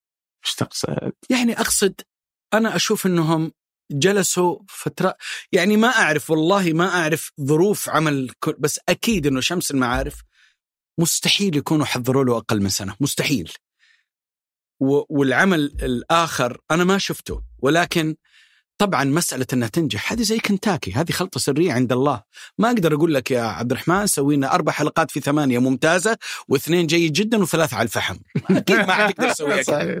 ولكن أنا أقول لك أنه على الأقل أنا أعتقد أنه شمس المعارف تعاملوا بجدية متناهية مع الموضوع، درسوا المشاكل. قال لك أنا أبغى مدرسة تكون حقيقية، قال لك أنا أبغى ممثل يكون حقيقي، أنا أبغى أجيب شباب يقولون كلام وإن كان مؤذي، بس أنا أكيد ما حكون زي الرقيب. أنا أقول إنه من حق أي أحد يقول أي شيء، يعني هو في الأخير مصنف تصنيف بالضبط. أيوة أنا أبغى أقول إنه أكيد إنه هم اشتغلوا وكان عندهم التحدي إنه يخلوه سعودي. يعني إذا حاولت إنك تخلي الأشياء سعودية أكثر، فرص نجاحها إنها تصل إلى قلب المتلقي السعودي أكثر، اللي هو سوقنا الأهم. هذا هذا رأيي. هذا رأيك. أوكي. الوقت هذه ثاني مرة تقوله في خلال النقاش، كأنما لو أن الوقت عنصر مهم، أنه الأشياء يجب أن تأخذ وقتها في الإنتاج اللي جالس يتم اليوم على، يعني سواء عندكم ولا على إم بي سي، والوقت واضح إنه ما يأخذ وقته، الأشياء ما تأخذ وقتها عفوا. عند إم بي سي أكيد إنهم هم يحرصون على كذا، لكن عندنا إحنا مثلا كصدف نحرص نحرص إنه الأشياء تأخذ وقتها، مش كل شيء يأخذ وقته. بس الآن ليش الأشياء ما تأخذ وقتها؟ يعني اللي أنت تقولها أحس إني أشعر فيه، إن ال... أن الكاتب كتب وفجأة حط بدأ يصورون، أن المصور صور فجأة ما أدري شلون، أنك لأن إيش اللي يصير تلقى آه... حلقة خمسة عشر تنشر في رمضان وهم لسه ما خلصوا المسلسل. الأشياء ما يعني ما يمديها تطبخ يعني. هذا هذا موجود. بس إذا موجود ليش هذا موجود؟ بس يا عبد الرحمن الصناعة فعلا والله بتتغير. ليش إحنا ما كنا نحكي عن التشريعات قبل عشر سنين؟ الحين نحكي عن التشريعات لأنه في تفاؤل، في أمل، السوق بيتغير. هذه قلت. كان زمان ممكن. ليش طيب ليش كانت موجودة؟ كانت موجودة لأنه الاتفاق مع القنوات يتأخر. آآ آآ عدم وضوح الشو هو العمل اللي محدد لرمضان ما يطلع في وقت مبكر. م. أعتقد أنه هذا الموضوع أصبح أقل لأنه صارت في استراتيجيات كبيرة والناس تعرف من بدري إيش حتنتج. قل ما أصبح مش موجود ولكنه قل بنسبة كبيرة. تتوقع العاصوف خلصوه؟ من زمان، من أربع شهور. أه؟ طبعا أه. إيه من أربع شهور أو خمسة شهور يعني خلصوه بوقت كافي. عشان كذا أقول لك صار في وعي بأهمية الوقت، يعني هذه هذه مسألة مهمة. وصاروا الناس عارفين أنه الآن في جودة، المشاهد السعودي بيشوفك وبيشوف شاهد، بيشوف نتفليكس وبيشوف هولو، بيدخل على أبل، بيشوفهم كلهم صح. فالناس داخلها تقول لك يا عمي خلونا نسوي شيء كويس ونحضر من بدري. طيب اليوم احنا نشتكي ودائما الناس تقول أنه الإنتاج الخليجي والإنتاج السعودي سيء، يعني هذه الصورة العامة والكلام اللي الناس دائما تقوله والانتقادات. مع ذلك تلقاها معظم المسلسلات مشاهدة. ف...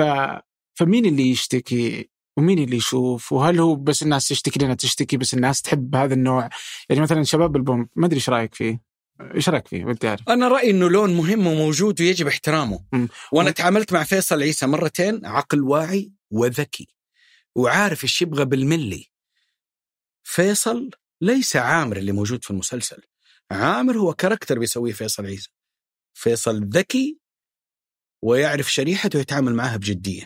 فممكن انك تنتج شباب البومب. يعني انا انتجت مامجي اوكي لفيصل وعمل مشاهدات عالية. انتجت وش تبي بس اه اللي على شاهد اللي على شاهد وعمل مشاهدات خرافية. عشان كذا اقول لك فيصل عنده شيء. فمين احنا؟ لا انا اقول لك يعني ليش في ناس تنتقد والكل يتابع. أنا أعتقد إحنا كسعوديين يعني دائما نقادين ودائما ننقد، وهذا شيء هذا شيء ما هو غلط وما هو صح، ما أدري وش في النص، يعني ما أعرف الله وش أقول لك. بس أنا ما أبغى أربط بين أنه أنت تنقد أو تستمر في صناعتك. هذا لازم يستمر يقول رأيه وهذا يستمر يسوي شغله. يعني أنا بقول لك هي برضو يعني لازم لازم يكون لازم يكون في ألوان مختلفة. يمكن اللي ما يعجبك يعجب الثاني، ولكن أنا تجربتي مع الأعمال إنه ما هو كل شيء. آه يعني مثلا تويتر ليس المحرك الأساسي للمشاهدات والناس كلها عارفة. إحنا ع... كل الناس صارت عارفة إنه هذا لا يمثل الرأي العام للسعودي. الرأي العام اثنين وثلاثين مقيم ويعيش، يعني مش مقيم إنه أنا أقول لك اثنين وثلاثين نفس تعيش في هذه البلد، أكيد ما حيكون ستين ألف تغريدة ولا مئة ألف تغريدة ولا عشرة ألف تغريدة ولا سنابات ولا كذا. الرأي العام في الأغلبية الصامتة، الأغلبية اللي عادة ما تعبر رأيها لكنها بتشوف. لذلك لما أحد يقول لك والله يا أخي العمل هذا ناصر القصبي هوجم هجوم كبير كذا أعلى أرقام بيحققها ناصر، لما يقول لك والله إم بي سي مش عارف كذا كذا، والهجوم أحيانا يصير على إم بي سي أو يصير على قناة كذا كذا، هي رقم واحد. لما تقول والله التلفزيون السعودي قاعد سوى برنامج وهذا الناس بتشوفه. فزي ما أنت تفضلت أنا أعتقد أنه وجود جهات، وأنا سمعت أنه السنة هذه حيكون أول سنة حيكون في people meters، أجهزة قياس سويتها الدولة، أعتقد شركة نيلسون. سمعت عن عبد الرحمن؟ لا لا لا بس يعني أتوقع أنهم يسوون شيء زي كذا. أتوقع إنه علشان نعرف وش أكثر مشاهدة بش... أيه بس هذا هذا قياس حقيقي. مم. ولو إنه الآن قياس مشاهدات التلفزيون اللي أصلا التلفزيون مشاهداته بتقل صح، تقدر تأخذه من ال... من الديجيتال. إيه فقدر إيه تقدر، ولكن تقدر الآن لازال التلفزيون قوي وموجود، حيعطيك مؤشرات حقيقية. طيب متى تعرف أن المسلسل ناجح؟ أنا أعتقد يعني لما يطلب منه جزء ثاني، فبعتبر مثلا أنه القناة رأت أنه نجح. الآن مع وجود الديجيتال صار أرقام المشاهدة تعطيك الأغلبية الصامتة اللي ما يعنيها سوشيال ميديا ولا يعني اللي مثلا تشوف وتستانس، وأجهزة القياس بتقول أنها قاعدة تشوف. آه وبالنسبة لل...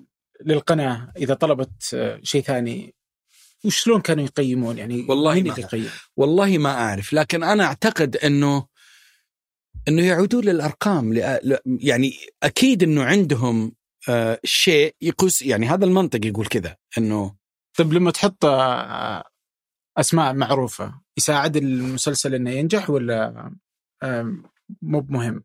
والله س... والله أكون صادق معك، في السنين الأخيرة أحس أن الناس صار يهمها المحتوى آه. المحتوى أكثر، أنه موضوع يلامسهم أكثر، طبيعي أكثر، أحس كذا. إيه ليش لما ناخذ الإعلانات ولا الإنتاج غير التلفزيوني تجد أن السعوديين موجودين سواء في الكتابة ولا في الإخراج ولا في التصوير، آه وتشوفها صارت أفضل، حتى إنتاجها صح. جودته أفضل، الناس بدأت تتفاعل معها بشكل أحسن لأنه صارت أقرب. بس ليش صار موجود في في الإنتاج الدعائي والإعلاني والتسويق الرقمي وما انطلع نفس الشيء على ال... لأنه أنا في رأيي الشخصي أنه إنتاج الإعلان إنتاج مركز، مشروع ممكن تأخذ فيه ماكسيمم شهر ونص شهرين، المسلسل عشان تشتغل فيه تدخل إلى سنة ونص. فطبيعي يعني أنه أنه أنت تأخذ محترفين أكثر. الفريق اللي يشتغل الإعلان عدده أقل بكثير من الفريق اللي يشتغل الإنتاج، عشان تعمل مسلسل مئة وخمسين مئة وستين مئتين ثلاثمئة أحيانا أربعمئة أحيانا ستمئة حسب المشروع. أنا أعتقد أنه فترة صناعة الإعلان أقل وأكثر دقة. أكثر دقة أقصد في الوقت، ما أقصد دقة أنه أقصد خلينا نقول أنه زمن أنت تدخل وتشتغل عليه. وبصراحة الإعلانات بتمر من ضمن ايجنسي، الايجنسي هذا عادة اللي أنا أعرفه من من الناس اللي بيعملون إعلانات أنه بيمر بخطوات أسرع من من التلفزيون. يعني أنا أعتقد أنه أكثر الإعلانات ممكن تتصور في يوم في يومين، المسلسل ممكن ياخذ مئة وخمسين يوم مئة وستين. إيه فهل أنت تقول السعودي نفسه قصير؟ لا، أقول إنه الإنتاج للإعلان تستطيع أن تركز فيه بتكثيف وتنتجه في وقت أقل بأقل إمكانيات. المسلسل ما تقدر أنك أنت تستمر مئة وخمسين يوم من غير ما يكون معك مجموعة كبيرة من من المحترفين. هذه مسألة أساسية. وأرجع أقول لك الآن إحنا نصور سندس، الآن اللي بنصوره عندنا عدد كبير من المتدربين جايين من أكاديمية إم بي سي، متدربين جايين أصلاً بيقدموا على على الشركة المنتجة، بيقول لك إحنا نبغى نتدرب معاكم. الأعداد بالزيت، يعني إحنا معانا اللي ماسك الملابس السعودية، أفنان الزغبي ممتازة جداً، هذا ثالث عمل لها، وصارت تطلب ونرتب جداول معها. لكن إيش سوت هي؟ أخذت دورات ودرست وسافرت، حابة حابة أنها تشتغل في, في, في, في أنها تكون ستايلست في مشروع، وتعرف أنه الستايلست مش معناها فستان حلو، لأنه المسلسل فيه أحد غني وفيه فقير وفيه مسكين وفيه منتف وفيه مدريش. راحت درست وتعلمت واستثمرت في نفسها. الميك اب سعودية، درست فين ميك اب؟ في أمريكا. أنا بقول لك أنه لما يجي أحد في نيويورك أكاديمي نداء نداء خوجة راحت درست ميك اب في أمريكا. أنا بقول لك إنه كل ما زادوا المحترفين السعوديين حتزيد الجودة أعلى من وجود المحترفين غير السعوديين، لأنهم حيفهموا تفاصيل بلدهم أكثر. أكيد أكيد إنه بس لهم أغلى. والله تعتمد، ترى تعتمد على يعني أنت منتج، فأتوقع إذا ما إذا لو جبت مخرج سعودي بيطلب مبلغ فلكي بتقول لا، بغض النظر عن جنسيته. لا، أي أي أي مخرج يطلب مبلغ فلكي خارج أسعار السوق أكيد حنقول له لا. هل أسعار السعوديين خارج أسعار السوق للإنتاج التلفزيوني؟ لا لا، لأنهم يمكن يأخذون فلوس أكثر في الإنتاج الدعائي. لا لا، هي على فكرة أنت لما تجيب أحد من برا، مثلا مثلا خليني أعطيك، تجيب مدير تصوير وإضاءة مثلا بريطاني، فأنت مثلا تعطيه ألف وخمسمئة دولار في اليوم، وتعطيه مصروف جيب، وتعطيه سكن، وتوزع قيمة التذكرة وقيمة التأشيرة والتكاليف هذه كلها، يوصل ألفين دولار في اليوم. لو أخذ السعودي ألف ومئتين دولار بالعكس هو أرخص، لو أخذ ألفين لو أخذ ألف وثمانمية هو أأمن وأرخص. لا ما أعتقد إنه إن أسباب التسعير لها علاقة في هذا الموضوع، أعتقد لها علاقة بعدد المحترفين. يعني أنا أقول لك السعودية خلينا نقول كذا بس إكزامبل، مثلا فيها مئة محترف سعودي وأنت تحتاج ألف.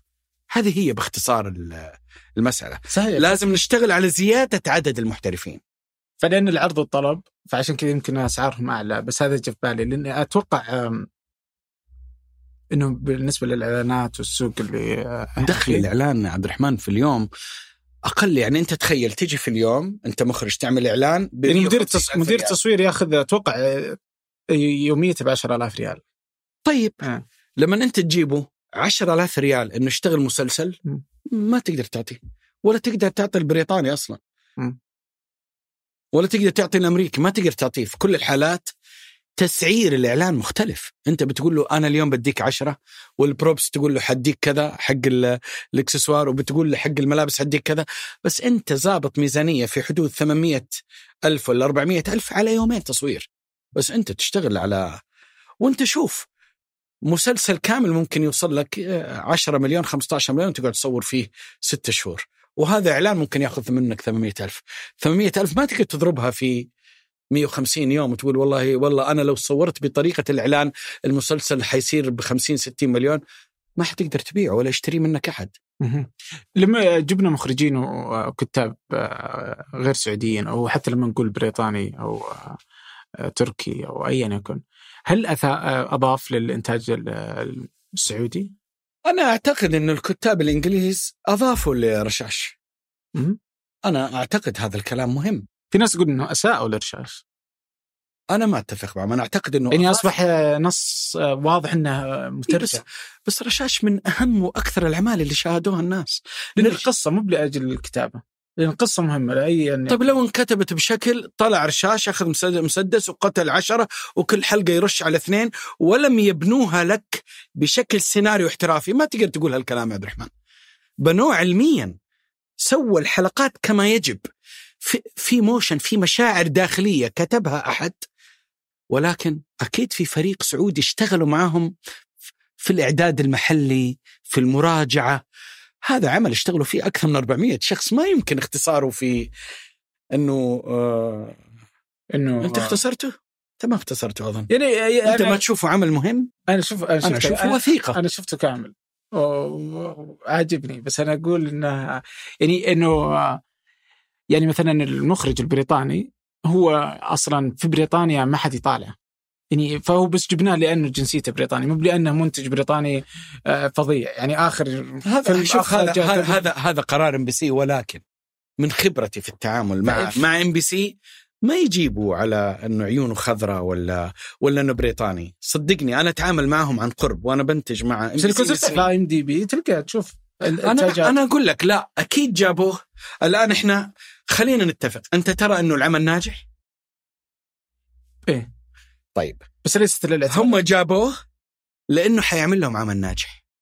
إذن تجربتهم لما جابوا هذا المخرج في هذا المسلسل وعمل هذه النتيجة، أنا أعتقد أنه كان ناجح. أنا اشتغلت في العمل دور صغير، آه كان كان دور ضابط في التحقيق مسؤول. آه لا لا صح صح أنت كنت لابس. أنا صغير يعني دور صغير جدا، بس حقيقة المخرج كان احترافي في التعامل.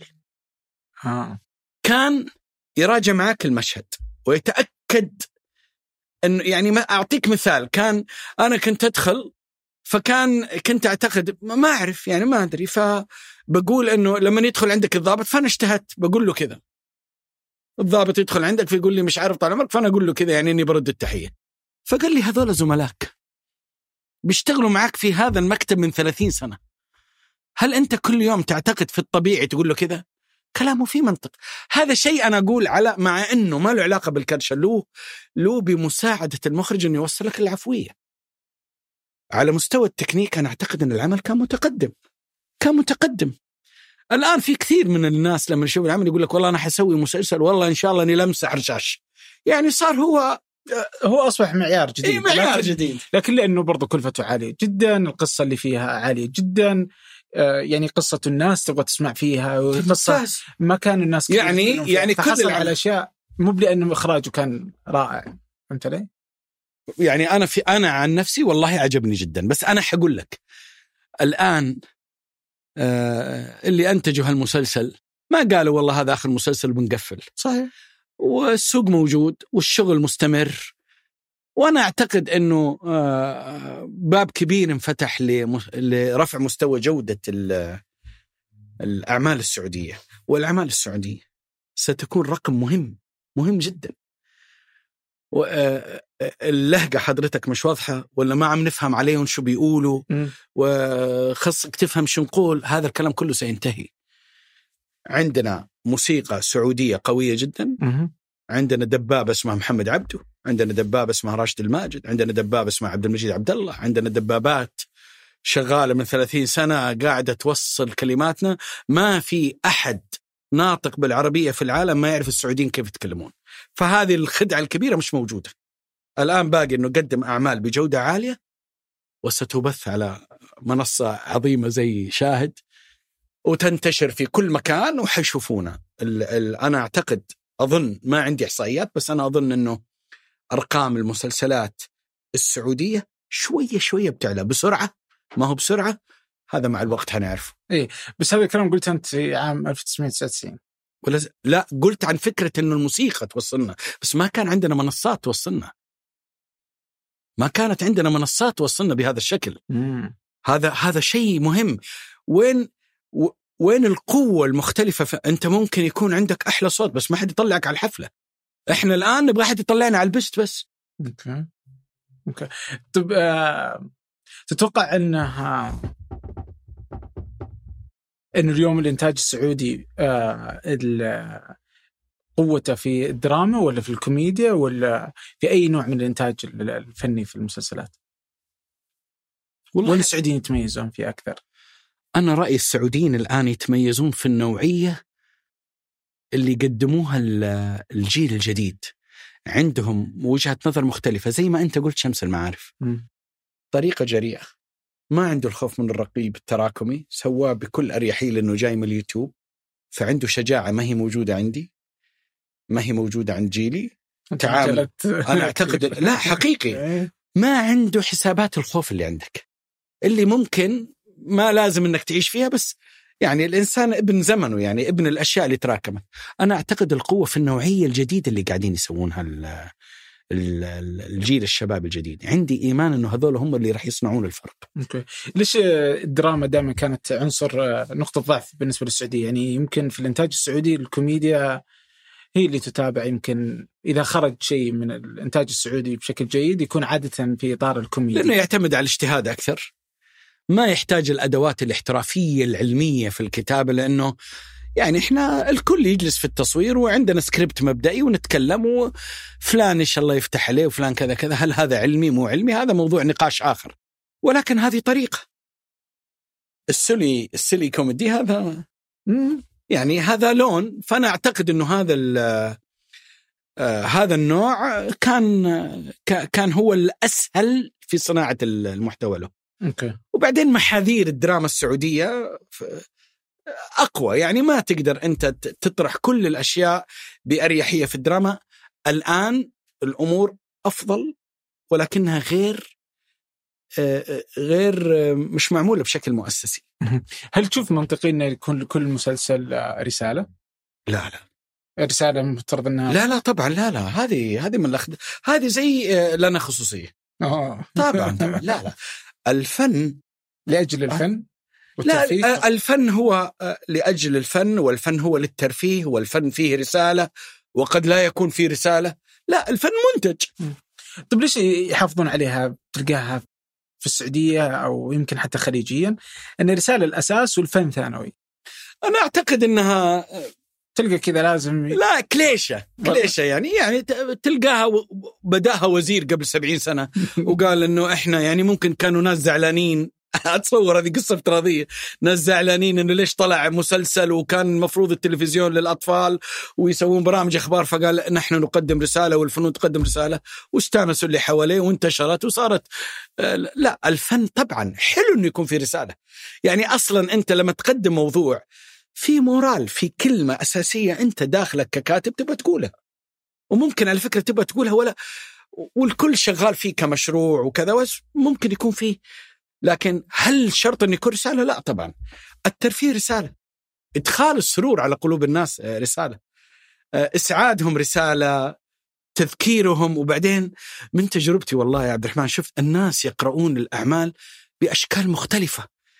يقابلك أحد يقول لك يا أخي أنت لما سويت كذا صراحة عجبني المعنى اللي تقصده، والله ما خطر في عقل أمي. اللي هو يقول الناس تقرأ الأشياء بشكل مختلف، وهذا على فكرة هذا رائع.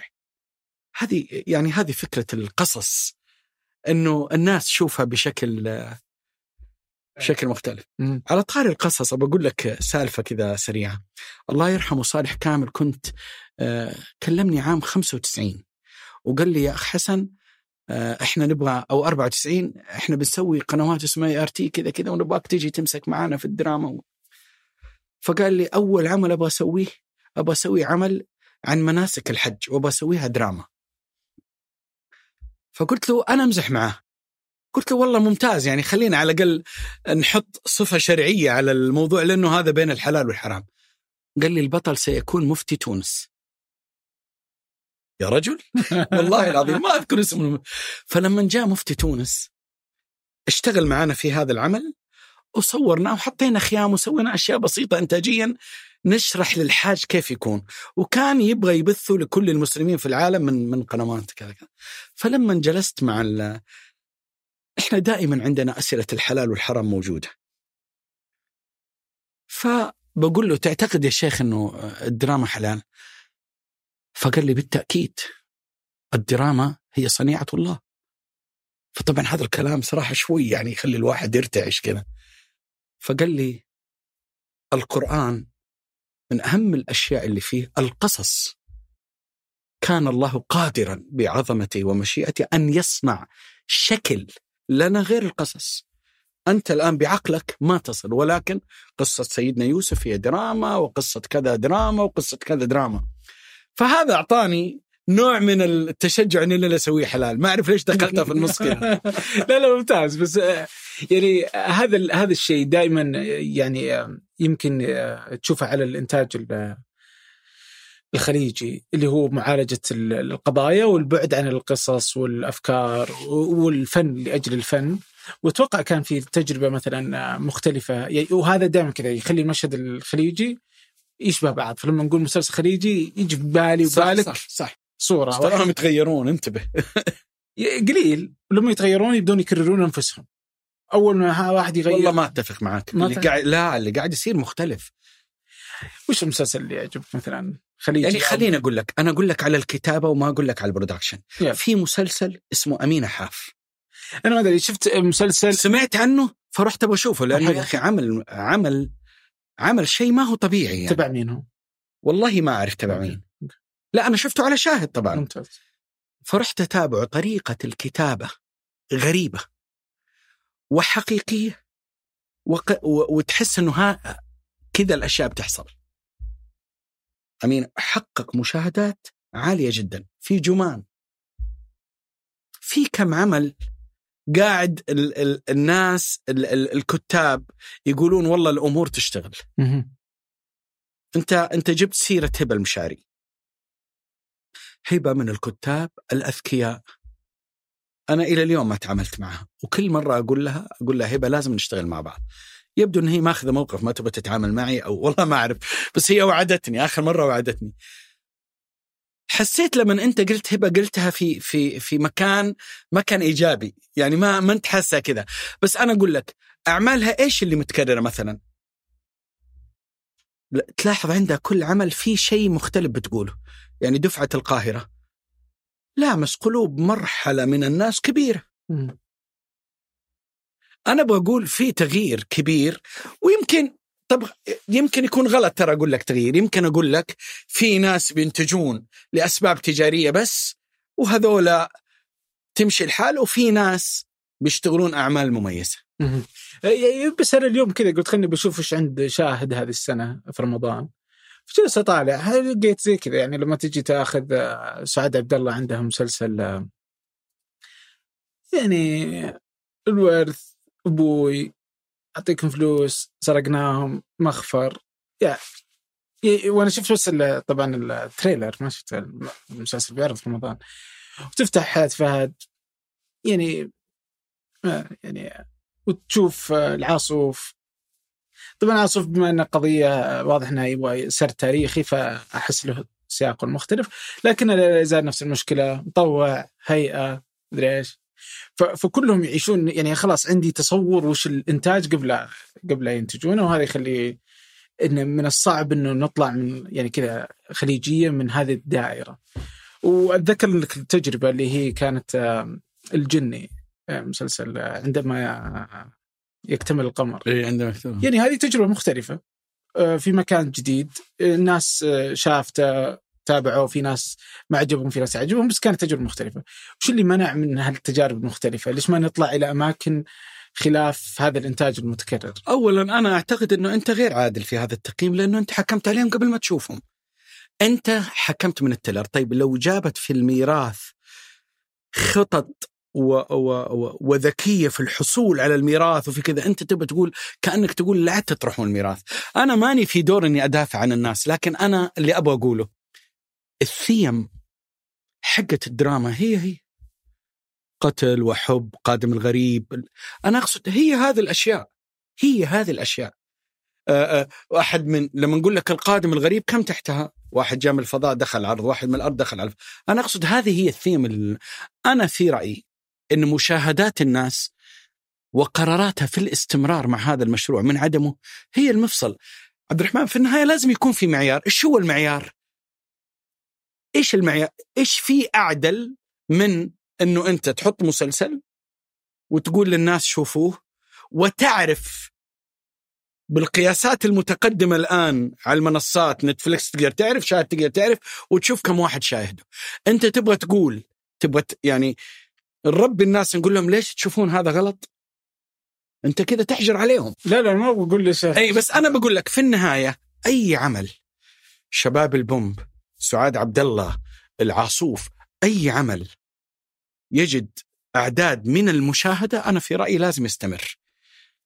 بس لا نقطتي هنا يمكن إنه جيد. أنا لأنه في... لا لأنه في النهاية عبد الرحمن من يحكم؟ لازم أحد يحكم، يا تقول الأرقام، يا تقول الرجل الخفي، يا تقول محمد سعيد أبو لمبة، يجي الشخص هذا يا سعوديين إذا محمد قال حلو خلوكم وراه، ما أدري. بس في النهاية في المعيار. إيه بس لا نقطتي هنا إنه ما ما إحنا قادرين إنه نطلع من مكان آه ونجرب مكان جديد، يعني ما نقدر نروح نشوف نفسنا. يعني لا لا أنا فهمتك. يعني أنت يوم جبت الميراث حسيت إنك فتحت لي باب، بس يعني آه آه يعني إنه ناخذ من التجارب الأجنبية آه الأكثر نجاحا عندهم. آه اليوم آه يعني كذا نروح في طيب الجرائم الدنيا يعني استنسخهم في الفيلمات استنسخناهم. أنا ما بقول لا، أنا أقول لك لا إحنا استن... إحنا إحنا أخذنا الحالة، هرجع لك عليها. بس أنا بقول لك حاجة، أبى أقول لك إذا سعاد عبد الله بتسوي نوع وناجحة فيه ولو جمهوره، ليش ليش تبغى من سعاد عبد الله ولا من حسن ولا من ناصر إنه يجي يعمل الأشياء اللي أنت تفكر فيها؟ خلهم يسوون لهم يفكرون فيه اللي هو ناجح. طب خليني أقول لك لو خذت سعاد عبد الله على رأسها عشر مرات وناصر خذ عشر مرات وسعد عشر مرات حيروح لغيره، صح؟ بس هو بيحط وبتزبط معه وبينجح والناس يحبوه، ليش يغير؟ يعني هو تحدي. يعني لا لا كلامك صح. أنا لا أنا ما أقول لك طبعا أنا ما أقول لك إنه هو بيسوي نفس الشيء. يعني أنا خليني أعرج لك على العاصف، أنت تقول ورجع لنفس القصة برضو. أنا ما أدافع، أنا دافع عن فكرة الحريات كلها. يمكن زمان ناصر وعبد الله كانوا يعملوا هذول على الشاطئ من بعيد، حلقة عن طاش وجعلها تعرض ولا ما تعرض، وحلقات طاش اللي ما عرضت ممكن تكون أكثر. ولكن هنا في زمن في حريات أعلى، فحط الحكاية كاملة، حكاية فترة زمنية. الميراث لما تتكلم عن الميراث إحنا أخذنا فكرة السوب أوبرا. مم. طيب السوب أوبرا ما هي استنساخ، هذا علم. يعني طيب أنت لو تأسس التلفزيون عام خمسة وثمانين، إذا جينا سوينا أول مسلسل في التلفزيون ألف وثلاثمئة وخمسة وثمانين سبعة وستين ميلادي، تيجي تقول استنسخنا الغرب وعملنا مسلسلات؟ أنا ما أقصد كذا، أنا أقصد فن السوب أوبرا، فن المسرح، فن الفيديو كليب، فن المش عارف كذا، إيه إحنا سوينا كده. هو فكرة إنه السوب أوبرا إنه شيء آه فن already بالنسبة للأمريكي موجود، يوميات الناس ال ال هذا ما في أحداث صارمة يومية تصير كذا، والآن العالم كله بيرجع له. لا لا ما في أحد جالس يسوي اليوم، مين سوي آه يعني الغرب بطل. نتفليكس ادخلها عندها سكشن له، ادخل شوف السوب أوبرا. ينتج إنتاج جديد؟ ما أعرف إنتاج آه. جديد ولا والله ما أعرف. إيه بس طب أنا ما أقول إنه سنوات أمريكية كثير عندها وبريطانيا.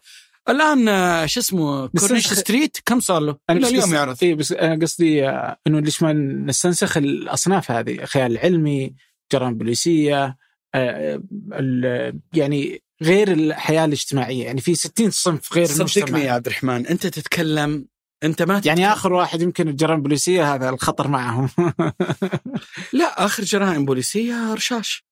ليش تاخذ النموذج الرشاش؟ ما احس انه مو مقياس صدق. طيب واذا صار في اربع مواضيع تنتج رشاش، ما تقدر تنتج رشاش انت بهذه الطريقه، يعني ما هو بانتاج يقدر عليه المنتجين اللي في السوق صح إيه. الان و... في الفتره الحاليه إيه. لكن اذا اتيحت اذا اذا صارت حاله الصناعه افضل اكيد إيه. اكيد حنقدر. بس انا خليني اقول لك على حاجه، ابغى اقول النوعية هذه من الأعمال أنت تصدقني ما تتكلم عن النوعية، أنت تتكلم عن الكمية. مم. والله أنت رشاش موجود وتقول أصلي ما أعتبره. طيب أوكي آه، إيش تعتبر مثلا؟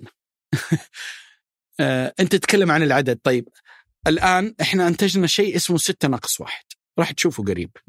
طيب إذا صاروا اثنين جريمة، أنت كم العدد اللي يخليك تعرف أن السعوديين دخلوا على الجريمة وعلى الخيال العلمي؟ يعني واحد تأخذ وقت. هذا اللي أنا أقصده، أقصد السعوديين استمروا خمسين سنة ينتجون كوميدي وثلاثة أربعة دراما. الآن لما نرجع نتكلم مرة ثانية، أنا أقول لك بالكثير بعد سنة حتلاقي لا يقل عن ثلاثة جريمة سعودي. مم. الباب انفتح.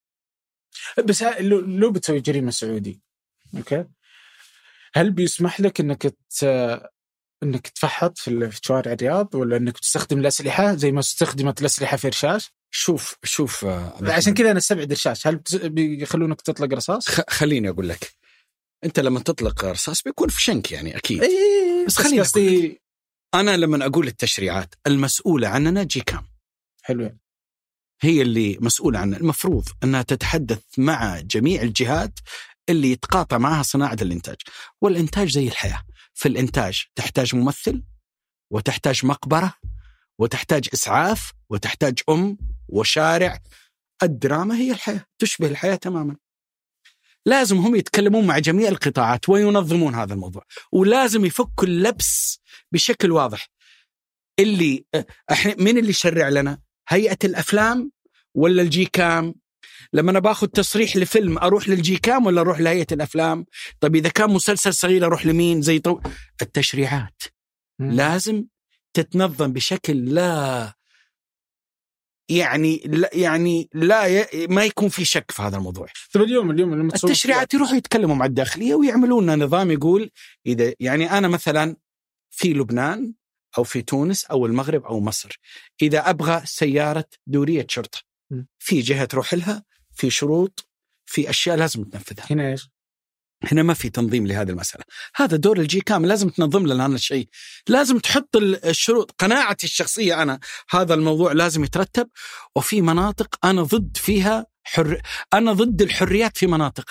أنا شخصيا أرفض، هذه قناعتي الشخصية، المعلم لا تحطه في أي شكل قد قد يخليه مدعاة أو مكان للضحك. أنا رأيي المعلم ورجل الأمن والحاكم، هذول الناس نصيحتهم خاصة. هذا رأيي، ممكن تحس أني قديم في هذا الموضوع، بس أنا أقول لك لما أنت تتكلم عن عسكري غبي، عسكري أهبل، عسكري غير واعي، والله يا عبد الرحمن الدراما وهي علم سايكو دراما. رشاش شمراني على فكرة أنت استضفته ولا باقي؟ لا لسه. هذا دراسته سايكو دراما. أنت لما تحط مشاهد تطلع فيها رجل الأمن غير واعي، أنت بتأثر عليه لما يكون عنده المرور. الولد يقول له انقلع يا أخوي، ليه؟ بيقول اللي إحنا قلناه في الدراما. مم. فأنا أقول لك رجل الأمن، المعلم، هذول شوي خلنا نبعد عنه. أه، تشوف رمضان أه، جعل المنتجين والإنتاج الخليجي أو العربي يعني هل أفاد ولا أساء؟ لا أساء طبعا أساء, أساء طبعا أساء أساء لأنه لأنه آه يعني يخلي الأمور نرجع الكلام كلام يخليها أسرع إيه؟ واليوم شاهد المنصات هذه اللي زي نتفليكس ما بتتعامل مع هذا الموضوع. قديش أثرت على جودتكم و... علتها جدا علتها جدا لأنه المنصات ما عد ما يهمها يهمها الجودة أكثر من ال يهمها الجودة أكثر من إنك أنت تلحق ولا ما تلحق. يعني للأمانة يعني مثلا عندك عمل يقول لك آآ آآ المونتاج ترسل لهم نبغى ناخذ وقت أكثر يقول لك خذ وقت أكثر. يعني صراحة عموم بشكل عام ويمكن أنت تحسها عبد الرحمن في اتجاه لجودة أعلى. صحيح. متى يكون قرارك أنه التصوير يكون داخل السعودية أو خارج السعودية؟ إذا كان في استوديوهات إذا كان في استوديوهات بأطلع برا المملكة لأنه ما في تشريع ينظم الاستوديوهات في المملكة. الأشياء مثل الجودة يعني استوديوهات لأنها جودة آه. لأن تقول لأنه يا أخي إحنا نصور في بيوت وننطرد مصور في شارع ويجيك واحد يقول لك كذا كذا. الآن قلت تعدي الناس صراحة زيرو يعني احترام الحريات في الشوارع في كذا لا هذا ما عاد فيه تعامل ترمي الكاميرا بحجر ومدى هذا الكلام ما عاد موجود تماما. ولكن عشان تسوي جودة عالية وتبني ديكور ممتاز لا أكيد هذا في مشكلة كبيرة. أه هل كلفة الإنتاج برا أقل؟ لا بتصير أغلى بتصير يعني أغلى ما هو بمعيار لأنك أنت بتسك بتسكن وسويت مصيبة أنا لا لا عادي بسرعة جاي كذا إيه.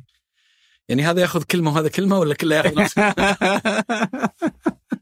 آه لا ترى مسألة أغلى وأرخص أكيد ما هو معيار ما لا لا, لا هو معيار معيار في القرار الاقتصادي حقك ولكن مش دائم ما هي دائما ما هي دائما أغلى وما هي دائما أرخص. أه سبق وأنتجت فيلم أو مسلسل بعدين بعته ولا أنت لا تأخذ قرار تتفق لا لا أنتجت إحنا إحنا في الصدف أنتجنا حوالي ثلاثمائة وتسعة وستين تايتل في مختلف الأشياء أفلام تلفزيونية مهرجانات بس إحنا ركزنا على الدراما يمكن في هذه كلها إلا والله أنتجنا يعني سوالف حريم كان إنتاجنا آه عندما يسهل الخريف كان إنتاجنا القصر الكبير كان في أعمال كانت إنتاجنا ولكن الانت... وعلى فكرة في العالم كله إنك تنتج وتبيع هذه أقل لازم تتفق مع استوديو ليه؟ ليش ما له علاقة بالجودة ممكن ممكن الجهة تقول لك يا أخي أنا ما أبغى هذه النوعية اللي تتكلم عن كذا لأنه الجمهور ما يبغاها. القنوات والمنصات وصالات السينما أو اللي يديروا صالات السينما بيعتمدوا كثير على الإحصائيات الترند حق الناس إيش المود حق الناس إيش آه عرفت فهذا القرار شركات الإنتاج ما تحتاج هذه الإحصائيات لأنه في جهة بتتولاها فأنت لما تديهم أربع أفكار يقول هذا الموضوع أعتقد أنت تلاحظ في فترة يجي فيها أعمال تاريخية في فترة تجي فيها أعمال عائلية في فترة في ترند كذا سبحان الله بيطلع وبينزل. مثلا الأشياء اللي الدعم الحكومي في دول أخرى يساعد الريبيت, الريبيت. يخليكم تتخذوا قرار انك هذا مهم جدا طبعا طبعا أنت لما تنتج في دول يعني المغرب تدفع ريبيت ثلاثين بالمئة آه. بريطانيا تدفع خمسة وعشرين بالمئة أبوظبي تدفع ثلاثين أو سبعة وثلاثين بالمئة آه. سبعة وثلاثين بالمئة من قيمة الإنتاج ترجع لك يرجعوها لك على حسابك في البنك طبعا آه. طبعا هذا قرار مهم. هيئة الأفلام على سنة أربعين بالمئة السعودية إلى اليوم ما في شيء رسمي قالوا إنه في ريبيت أعتقد كان حضرت الاستراتيجية حضرت الاستراتيجية يعني. فهو أعلن عنها أعلن إنه لا قال إنه حيكون فيه حيكون. بس أنا ما أعرف إذا هي موجودة آه بس العياف عبد الله العياف صحيح شغال بدين ورجوله آه. لأنه مننا صناعة كبيرة لا لأنه مننا لأنه عارف الأزمة. أنا أعتقد إنه المملكة طبيعي المملكة قاعدة تروح لكل شيء يخلي البلد أحسن والرباط حيخلي البلد أحسن وعلى فكرة أنا تحليل الشخصي ما أعرف وش الحسابات، بس تحليل الشخصي أنت لما تعطي الناس أربعين بالمئة ربيت ضريبة مستعادة لك أو مبلغ، أنا ما أعرف تحليلها كيف، مبلغ يستعاد لك، هو في الواقع ساكنين في الأوتيلات ودافعين في الشوارع وأكلين مطاعم، يعني بشكل أو بآخر هي حترجع لك وحتشغل شبابك وحتعطي فرص للناس في البلد. بس أنا ودي أنه ضمن الريبيت يكون في فايل خاص ب ما أبغى أقول فرض لأنه العملية إبداعية، بس لازم يكون في شيء مميز لما يكون فريقك سعودي، نحتاجه هذا، على الأقل نحتاجه لمدة خمسة عشر سنة، نحتاجه نحتاج نقول ترى إذا كان عندك سعودي أنا حسوي لك كذا. المغرب يعملون كذا، لازم فريقك يكون فيه سعودي، يكون عفوا يكون فيه مغاربة طبعا. نسبة ولا لازم واحد؟ نسبة. نسبة نسبة والله ما أذكر كم، بس لازم يكون عندك. فأنت تبدأ كاقتصاديا تحسبها، تقول لا خلينا نشوف أحسن واحد في المغرب وجيبه زي كذا، وهذا يساعد ال... يساعد الصناعة تكبر و... و... وتنمو. مم. تفكر تدخل السينما إنتاج أفلام؟ مو موجودة الفكرة، ولكني ما ما ما أعرف لها، يعني ما أعرف لها والله.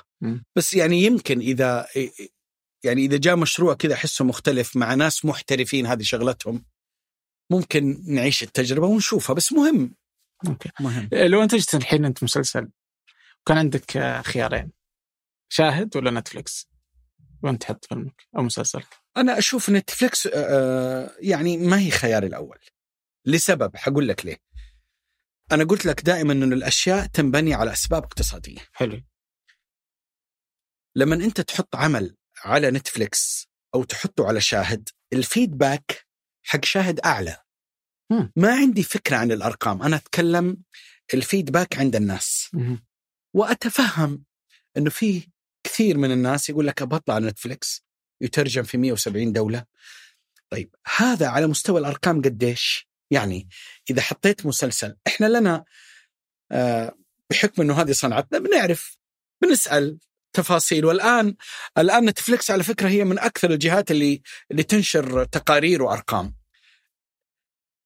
المشاهدات للمحتوى السعودي على شاهد لا تقارب بنتفليكس، أعلى أكيد. مم. فمن مصلحتك أنك تكون في المكان اللي يشوفه جمهورك الأصلي السعوديين ويشاهد. لا بس أنت مصلحتك اللي يعطيك أكثر فلوس ولا؟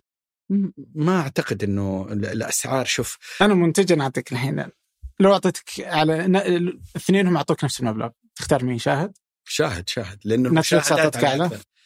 أفكر أني أروح نتفليكس لأسباب اقتصادية هنا. آه. طبعاً بس بس زي اللي يخلي وظيفته على فرق خمسمئة ريال أكيد غلطان. مم. وهو في منطقه معك يقول لك يا أخوي زادوا لي راتبي. بس أنا مثلا لو أنا موظف وأعمل في مكان يديني مثلا عشرة آلاف، أنا ممكن أنتقل بعد ستة عشر ألف، أنه يقول لي ستة عشر يعني ها. بس إذا أنا مرتاح وبيئة العمل كويسة وأنا مبسوط، الألف والألفين والثلاثة ممكن ما تخليني أنكل. آه في عمل متحمس له في رمضان هذا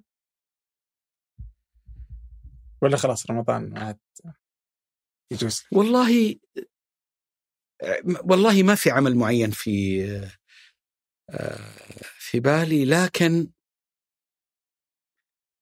عندي اهتمام أبغى أشوف هدى حسين. مم. موضوع غريب. ليش؟ إيش الغريب فيه؟ من شارع الهرم إلى مم. ماني عارف كيف، عندي إحساس إنه ممكن يكون، أنا ما أعرف هو معاصر الآن يعني ولا تاريخي معاصر ولا يحكي عن زمن، ما أدري. شفت شخصية كويتية وشخصية مصرية و... يعني خلق تساؤل عندي صراحة. ما انتجت شيء لرمضان هذه السنة؟ لا. مم. طيب فيه بدي أعرف رامز تمثيل ولا اللي أنا سويته كان؟ لا اللي أنا سويته كضيف ولا لما كنت معاه في الحلقات؟ لا لا, لا والله ما أعرف.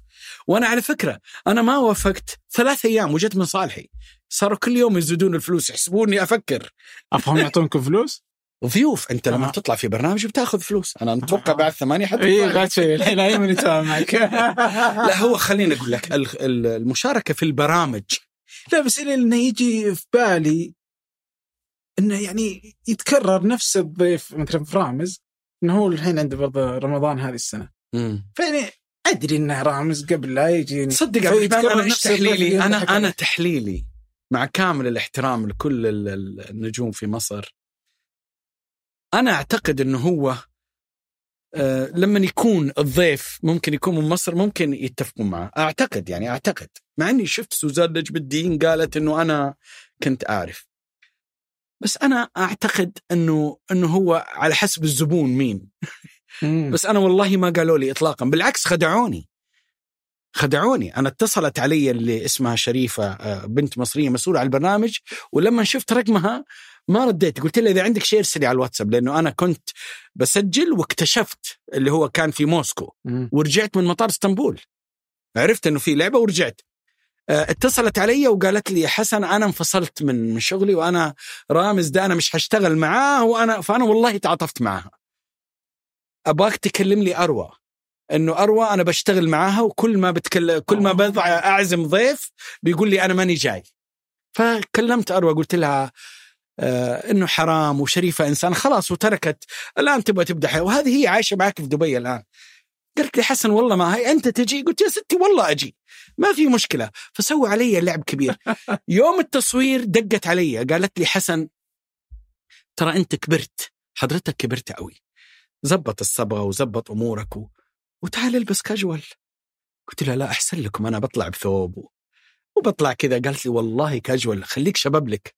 وجيت لما وصلت هناك قالوا لي هات الجوال، قلت لهم ما ينفع أعطيكم الجوال ما ينفع. لما جلست دق جرس ودخلوا واحد أجنبي قالوا يور تليفون مدري، صدقت خموني فعلا. مم. اللي خسرت المحفظة. المحفظة غرقت في الماء. طيب يوم ربطوك على انك ايش؟ خلاني الملعون خلاني معلق. انا إيه اقول له يوقف التصوير، قلت له يا بالحلال وانا ما اقبله، هذا برنامج ومن حقي ومع اشياء كثيرة. قال لي ما فيش مشكلة خلوه معلق في الهواء. ف يعني الحقيقة انه وضع ما تتحكم انت فيه كثير صراحة. آه. إيه لا لا بس, بس والله كانت حلوة يعني. لا لا كانت حلوة. إيه. بس كان ودي اعرف لو كان تمثيل فتقول لي إن... لو كان والله عجبني تعليق واحد ارسله من اصدقائي على الواتساب، ارسل لي صورة بتغريدة نزلت في تويتر، قال لي يا جماعة حسن العسيري والله ما كان يدري لأنه ممثل سيء، لو كان يمثل كان طلعت الحلقة سيئة. هذا أجمل تعبير عجبني والله العظيم. ترى يمكن يكون صادق. يمكن يمكن شوف أيمن يهز راسه يقول صادق. طيب الله يعطيك العافية والله. الله يطول عمرك. أنا ممتن لهذا الوقت، آه وإن شاء الله يا رب نشوف الصناعة تكون أفضل، آه إن شاء الله يا رب، ونشوف إنتاج أفضل، وهذه التحديات اللي تيجي وهذه الفرص اللي تيجي اليوم لل صحيح لصناع المحتوى هي أفضل وقت اليوم يعيشه صناع الأفلام صناع المحتوى إجمالا، سواء من المنافسة الخارجية أو من التمكين الداخلي والتغير اللي جالس يصير داخل السعودية. فيعني شكرا جزيلا لك و... شكرا. الله يعطيكم العافية والله. الله يحفظك وشكرا لك، وأنا ممنون، وأتمنى يعني إنه كم ما ثقلنا على جمهورك اللي لا لا أبد أبد. الله يسعد قلبك. شكرا لك، شكرا لكم، شكرا لياسر الغانم خلف الكاميرات، ومازن العتيبي في الإعداد، أيمن الحمادي في التنسيق والهندسة الصوتية، محمد الحسن تحرير هذه الحلقة، أنس خليل، وفي الإشراف على إذاعة ثمانية سهار سليمان. هذا فنجان أحد منتجات شركة ثمانية للنشر والتوزيع، ننشر كل الإنتاج بحب من مدينة الرياض. الأسبوع المقبل ألقاكم.